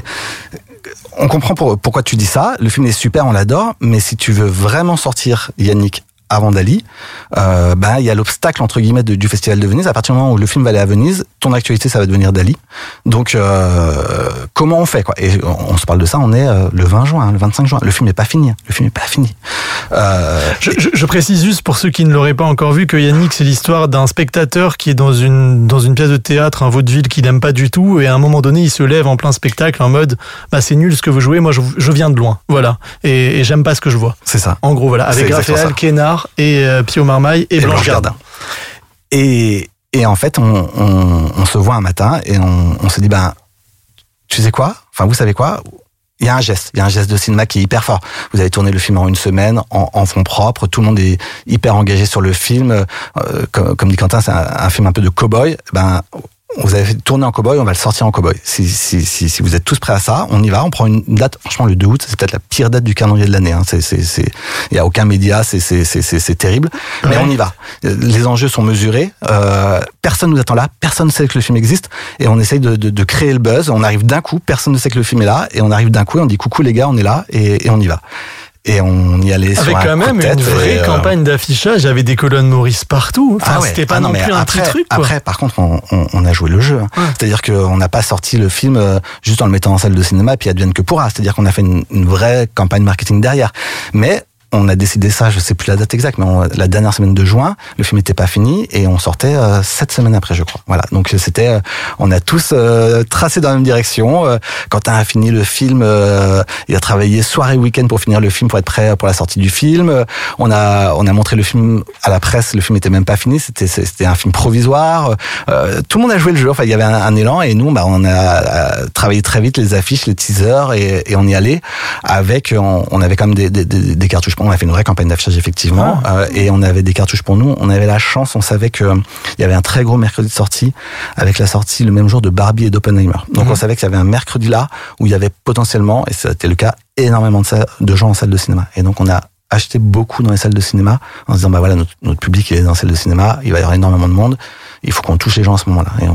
Et, voilà. Et, ah ouais, et, et, les teasers sur les réseaux sociaux. stratégie gagnante euh... parce que 400, plus de 400 000. Ouais, ouais, on va entrer. flirter avec les 450. Je suis pas sûr qu'on y arrive, mais on va être à 430. Euh, c'est génial, c'est génial. Et alors, si, si on sort un peu du cas euh, Yannick, euh, grosso modo, est-ce que ça coûte cher? Combien ça coûte? Ça, Comment vous évaluez le budget de communication autour d'un film? Et quand je parle de communication, c'est vraiment de, des affichages dans le métro, uh -huh. colonne Maurice en passant par les encarts dans des journaux. Uh -huh.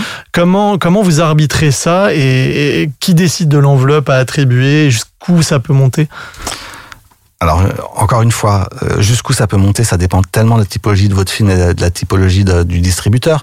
Mais ça va, euh, une toute toute toute petite sortie, ça peut être euh, 50 ou 100 000 euros, et une très grosse sortie d'une grosse comédie, euh, voilà, euh, d'une grosse comédie française, d'un grand film américain, ça peut monter à 2 millions, 3 millions d'euros. Donc ça vous dire euh, comme euh, l'échelle est très large.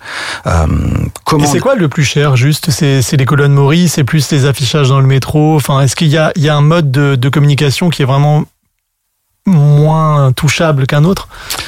Euh, c'est ça, bah, tout dépend du volume que vous achetez. Ouais. Euh, en tout cas, moi je peux vous parler de chez Diaphana, là on investit le, le plus. Ça veut pas dire que c'est le plus cher, mais c'est là où ça nous paraît être le plus euh, pertinent. Nos deux principaux postes d'achat aujourd'hui, c'est l'affichage toujours et la salle de cinéma. Parce que ce que vos auditeurs savent ou pas, c'est qu'il y a deux types de, de, de bandes-annonces dans les salles de cinéma. Il y a ce qu'on appelle la diffusion gracieuse. Donc c'est le directeur de votre cinéma qui décide de passer euh, telle bande-annonce et telle bande-annonce devant euh, devant tel film parce qu'il se dit que potentiellement euh, la bande-annonce va plaire au public qui est devant qui est devant ce film-là. Mais si vous voulez vous assurer de la diffusion de la bande-annonce, vous pouvez acheter auprès d'une régie la diffusion de cette bande-annonce. Euh, et donc c'est par exemple, pour en venir à l'exemple de Yannick, ce qu'on a fait, on a acheté la bande-annonce la semaine de sortie de euh, Barbie d'Oppenheimer, on s'est assuré que dans toutes les salles UGC, dans toutes les salles Pathé, dans toutes les salles MK2, Ça soit inondé, exactement, on était sûr, on voulait s'assurer de la diffusion de, de cette bande-annonce et donc on l'a acheté. Ce que tous les distributeurs font, à l'achat d'un- de, de la bande-annonce dans les salles de cinéma, tous les distributeurs, distributeurs le font. Après la question c'est à quelle date vous le faites? Est-ce que vous le faites proche sortie, est-ce que vous le faites très tôt parce que vous voulez créer de la notoriété? Ça dépend de la typologie de votre film, de, de votre stratégie euh, marketing. Mais voilà, nous c'est nos deux, nos deux principaux postes. Ce qu'on fait pas chez Diafana, c'est l'achat télé, mais je pense que ça peut représenter des, des vrais budgets, notamment chez les Américains. C'est quand vous achetez Ça doit euh, coûter cher, ça. très cher. Et quand vous les achetez, euh, là j'ai vu certains gros films américains qui, qui achètent pendant la Coupe du Monde de rugby en prime time sur TF1. Punaise. Bon, c'est- des budgets, assurément c'est des budgets. Oui, on, on est dans des, des blockbusters, assurément. C'est ça. C'est pas, pas l'amour et les forêts ou Yannick ou, euh, sur lesquels tu pourras faire non, un truc pareil. non, c'est Ouais. non, c'est un pas dans nos budgets et puis deux euh, euh, pas forcément dans notre euh, stratégie marketing. Alors, est-ce que les réseaux sociaux, les nouveaux moyens de communiquer et qui coûtent parfois moins cher parce que parfois il suffit qu'un influenceur ou, ou qu'un post ou quelque chose euh, fasse le buzz sur internet et c'est l'une des meilleures campagnes de promo qu'on puisse avoir à moindre coût. Euh, comment euh, vous implémentez ça en gros dans votre manière de bosser? Est-ce que bah, de plus en plus de distributeurs euh, de toute façon font des pro, des projets, il y a des projets presse, des projets influenceurs, on, on essaye de flatter ce public-là. Tu en penses quoi et tu te positionnes comment, enfin, en termes de distribution par rapport à ça? Alors évidemment que les réseaux sociaux aujourd'hui font pleinement partie de la stratégie de communication d'un film. Passer à côté paraît euh, impossible, euh, tout simplement. Euh, après la question de l'inf, donc on, nous on a des, on crée des contenus spéciaux pour les réseaux sociaux. On peut, vous pouvez découvrir des bandes annonces, des teasers, des extraits qu'il n'y aura pas forcément ailleurs. On crée vraiment des contenus de A à Z pour les réseaux sociaux. Et ensuite, on, on essaie de réfléchir à quelle est la stratégie la plus adaptée sur ces réseaux et auprès du public visé. Ça peut passer par des influenceurs, effectivement, mais ça passe pas toujours par des influenceurs, ça peut arriver. Après, ça peut passer. euh, je vais vous donner un exemple précis, par exemple, sur euh, le film de Stéphane Brisé, Un autre monde, euh, Avec Vincent avec Lardon et Vincent Lardon Sandrine Sandrine Kiberlin. Exactement. L'histoire d'un cadre euh, qui remet en question la question de son sens de, professionnel. Qu'est-ce que je fais dans, dans la vie? Pourquoi je me lève tous les matins? Est-ce que ce que je fais a un sens ou pas? Euh, Donc c'est un film qui avait été présenté au Festival de Venise, qui était très bien reçu par la presse. Donc on savait qu'on avait des partenariats France Inter, Télérama, des, médias qui allaient nous soutenir dans le film et, nous aider à, tou- à toucher un public de cinéphiles.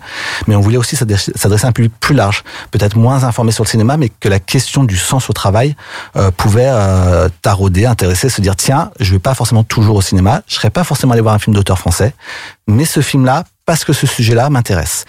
Et on a fait ce que nous on n'avait jamais fait. Je crois que ça ne s'est jamais fait dans le cinéma français et c'était intéressant de le faire. On a fait un, un partenariat, une opération spécifique sur LinkedIn, par exemple. Et Ah donc, ouais? ouais. Ok. Et donc on a on a été chercher une, une agence d'influence sur LinkedIn, on a spécialisé là-dessus parce que mm, on n'a pas du tout les codes hein, de LinkedIn, donc de comprendre comment ça marchait, qu'ils étaient les influenceurs, quels étaient les codes, quelle était la grammaire de LinkedIn. Euh, Stéphane Brisé et Vincent Lindon étaient vraiment partie prenante, ils étaient, ils étaient très conscients de, de l'intérêt que ça pouvait représenter, ils étaient très moteurs de ça, volontaires.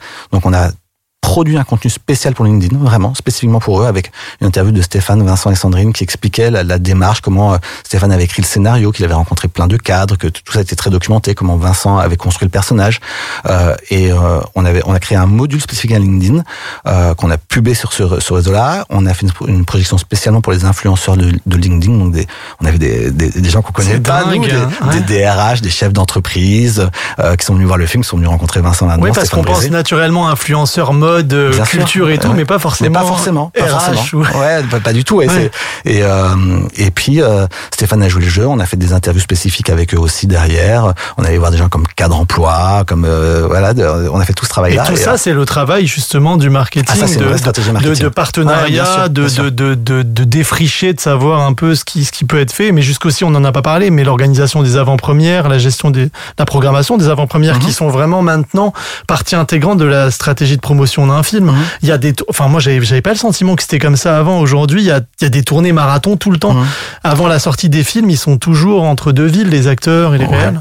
Alors en vrai, Mehdi, je crois que ça a toujours existé. Mais, ah ouais, mais je sais pas, j'ai mais pas- j'ai pas c'est- j'ai l'impression que c'est c'est frénétique peut-être parce que les réseaux sociaux, enfin, il y a beaucoup plus qu'avant. Voilà. Ouais, exactement. On Avant- voyait pas ça Avant, avant. ces tournées étaient très couvertes par ce qu'on appelle la PQR, donc la presse quotidienne régionale, et donc c'était couvert par le, le, le Je journal. vais encore euh, passer pour un Parisien qui ne connaît rien. le journal local, il y avait euh, les les radios locales qui couvraient l'événement, mais il n'y avait pas forcément un retentissement national d'une part, et vous n'étiez pas forcément au courant vous parce qu'il n'y avait pas les réseaux sociaux. Mais Oui. c'est sûr qu'aujourd'hui vous suivez euh, tel acteur ou tel réalisateur euh, qui se filme en train de présenter le film euh, dans telle ville, telle ville, telle ville, telle ville. Forcément, vous prenez conscience de ce que c'est une tournée de province. Mais et après la tournée province.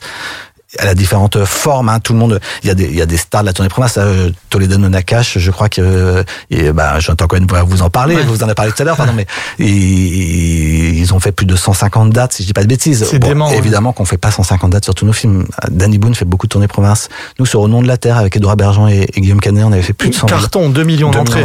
Ouais. Ça nous aide vraiment à, à créer de la notoriété à échelle locale, euh, à, à, à, à aller chercher le public très en amont, créer de la notoriété, rencontrer, discuter autour du film, fédérer euh, et lancer un bouche-oreille. Vous le savez, hein, vous, euh, vous auditeurs, toi Mehdi, euh, aujourd'hui, euh, les deux principaux vecteurs pour aller voir un film, c'est la bonne annonce, est-ce qu'elle vous donne envie ou elle vous donne pas envie, et deux, le bouche-oreille. Euh, si on vous a dit que c'est bien, vous avez envie d'y aller le voir. Si, on, vous- si vous avez envie de voir, puis on dit n'y va pas, c'est vraiment de la merde. Souvent, vous êtes. On en avait parlé d'ailleurs de la bande-annonce avec Sonia Mariol, Mhm. qui était une de mes invitées et qui fait des montages de bande-annonce. Mhm. C'est vrai qu'une bande-annonce, c'est bah, c'est la première carte de visite de, du film, même plus qu'une carte de visite. C'est quoi une, une sortie réussie, une campagne réussie? Alors, une campagne réussie, c'est une campagne qui fait que le- votre film est un succès public, je crois. Donc c'est Et- c'est- de toute façon c'est le c'est le seul but finalement, c'est toucher le public in fine. Au-delà de l'estime de de de l'accueil presse. Exactement. Il y a, y, y a deux choses. Il y a en vrai l'objectif final d'une bande-annonce réussie, d'une campagne marketing réussie, c'est quand même l'accueil public. Après, il y a aussi euh, l'image de marque que le film euh, euh, va créer et l'empreinte qu'elle peut laisser. Il peut y avoir des films qui, qui laissent une empreinte forte, qui rencontrent pas forcément un, un écho public à la hauteur des espérances, euh, mais qui euh, qui laissent une empreinte forte et qui fait que le réalisateur va pouvoir derrière faire un autre film, va être identifié et ça compte aussi. Et une campagne ratée, est-ce que tu en as déjà vécu? Est-ce qu'il y a des erreurs desquelles tu as beaucoup appris dans ce métier? Ah, bien sûr, on en a tous. oui, mais bien sûr, bien sûr, des, des, des, des, des, films euh, qui auraient pu aller au-delà de ce qu'ils ont été parce que euh, c'est souvent lié à l'identification de la cible. Euh, parce qu'on se trompe sur quel est le, le, public qui pourrait aller voir le film. Et donc on va communiquer auprès d'un public euh, qui n'est pas forcément le bon et peut-être pas assez bien communiquer auprès du public qui était le public potentiel du film. C'est souvent ça. Et après, c'est c'est- c'est lié, euh, ça peut être lié aux, aux- aux outils marketing. La bande-annonce, elle est ratée. L'affiche, elle est ratée. Ça arrive, même si on- le nombre de films qui ont marché avec une affiche moche, ça arrive aussi. Ah, hein. ça donc, arrive, euh, donc euh, ça, ça- ça fait pas tout, mais euh, mais ça, ça arrive. Et puis après, mais c'est plus des, des promotions. Il peut y avoir des choses qui nous échappent. Des polémiques, euh, des débordements, euh, et là, la promotion d'un film vous échappe, hein, ça arrive aussi, hein, bien sûr. Quel a été ton plus beau souvenir de distribution enfin de Là, elle est dure cette question. un seul Nous on est comme ça ici, on, Ah, on essentialise. Il y en a plein, il y en a plein. Ah, mais là, parce que c'est le plus récent, forcément, on en a parlé longuement, mais là, Yannick, c'est une aventure incroyable. Yannick, c'est une aventure incroyable. En vrai, il y en a plein, Mehdi. Mais là, récemment, Yannick, il y en a plein. Et là, là Joker, je vais en donner un deuxième. T'as sous tes, sous tes yeux le, le Blu-ray de L'amour et les forêts. L'amour et les forêts, c'est génial. Avec une actrice que j'aime beaucoup. Euh, Virginie, qui est merveilleuse. Et Melville Poupeau, formidable. Virginie, on n'a même plus besoin de dire son nom. Bah, Virginie évidemment. Virginie Ouais. Efira, mais Virginie, quoi. Virginie Fira, Melville Poupeau et Valérie Donzelli, une grande réalisatrice. Mm. Et, euh, et ça, c'est une, une aventure incroyable aussi. Ouais, parce que c'est quoi, 500 000 entrées plus? 650 000 entrées. Ah, 650 000 Ouais. Enfin, Franchement, ça fait trop plaisir. C'est génial. Dernière chose, quelle formation euh, tu as tu as faite pour euh, pour ce métier et quels conseils tu donnerais à celle ou celui qui nous écoute et qui a envie de faire pareil? Alors, ma formation, c'est une formation d'école de commerce, voilà, où j'avais une spécialité en marketing. Euh, c'est comme si vous voulez faire de la distribution de films et du marketing, parce qu'il y a plein de métiers dans la distribution, mais si vous voulez faire du marketing, c'est quand même une bonne formation. Euh, et le conseil que je peux donner, c'est que il faut euh, je dirais quelque chose de hyper bateau, mais il faut croire à ses rêves, évidemment, mais il faut se donner les moyens de croire à ses rêves. C'est-à-dire que on commence tous au bas de l'échelle. Il faut, il faut commencer au bas de l'échelle. hein. Moi, j'ai commencé, euh, j'étais stagiaire euh, chez Fidélité Productions que je salue aujourd'hui, où euh, j'étais, euh, je collais les enveloppes sur les timbres. hein, Le premier stage, c'est peu importe la formation, peu importe d'où on vient, c'est euh, faut accepter de, de, de, de commencer d'apprendre son métier. Et aimer le Et- cinéma, surtout. En tout Euh, cas, si on veut faire euh, ah ouais, du marketing dans le cinéma, il faut le connaître aussi, le cinéma. On peut pas Mais, mais, vendre aux gens un projet sans connaître la- l'essence même du cinéma. mais alors, je crois vraiment, Mehdi, que dans notre industrie, il y a personne qui est là sans aimer le cinéma. T'es là parce que t'aimes le cinéma Ah, bon, ça, oui. et, euh, et je suis là parce que j'aime le cinéma. Je, je crois qu'on se retrouve pas dans ces métiers-là par hasard. Mais sûr. oui, c'est la base. C'est la base. Merci en tout cas Samuel Golas d'avoir répondu à mes questions. Je te laisse aller bosser sur les prochaines sorties de Diafana. Il y a le ravissement d'Iris Kaltenbach. Le 11 octobre. Exactement. Et la fête continue, le nouveau film de Robert Guédiguian. 15 novembre. Le je 15 crois. novembre, exactement. Et, euh, et surtout, Iris et les hommes, le, le prochain film de Caroline Vignal après Antoinette dans les Cévennes, avec toujours Laure Calamy. Exactement. Vu, Vincent-. Ouais, génial. Et Vincent Elbaz. Et ça, ça sera le 17 janvier prochain. Bah, sacré programme et beaucoup de boulot en perspective. En tout cas, merci beaucoup, merci à toi. Bah, merci à toi. C'est la fin de ce numéro de We Love Cinéma, le podcast, un big up, comme on dit chez nos amis anglo-saxons, à nos deux invités, Jonathan Cohen et Samuel Golaz. On a ri, on a appris, on a partagé, et c'est toute la raison d'être de ce podcast. N'hésitez pas à suivre We Love Cinéma sur nos réseaux sociaux, Facebook, X, ex-Twitter, Insta et TikTok, et merci d'avance pour les étoiles et commentaires que vous voudrez bien ajouter sur Apple Podcast et Spotify. Et n'oubliez jamais, comme dirait Quentin Tarantino, vive le cinéma!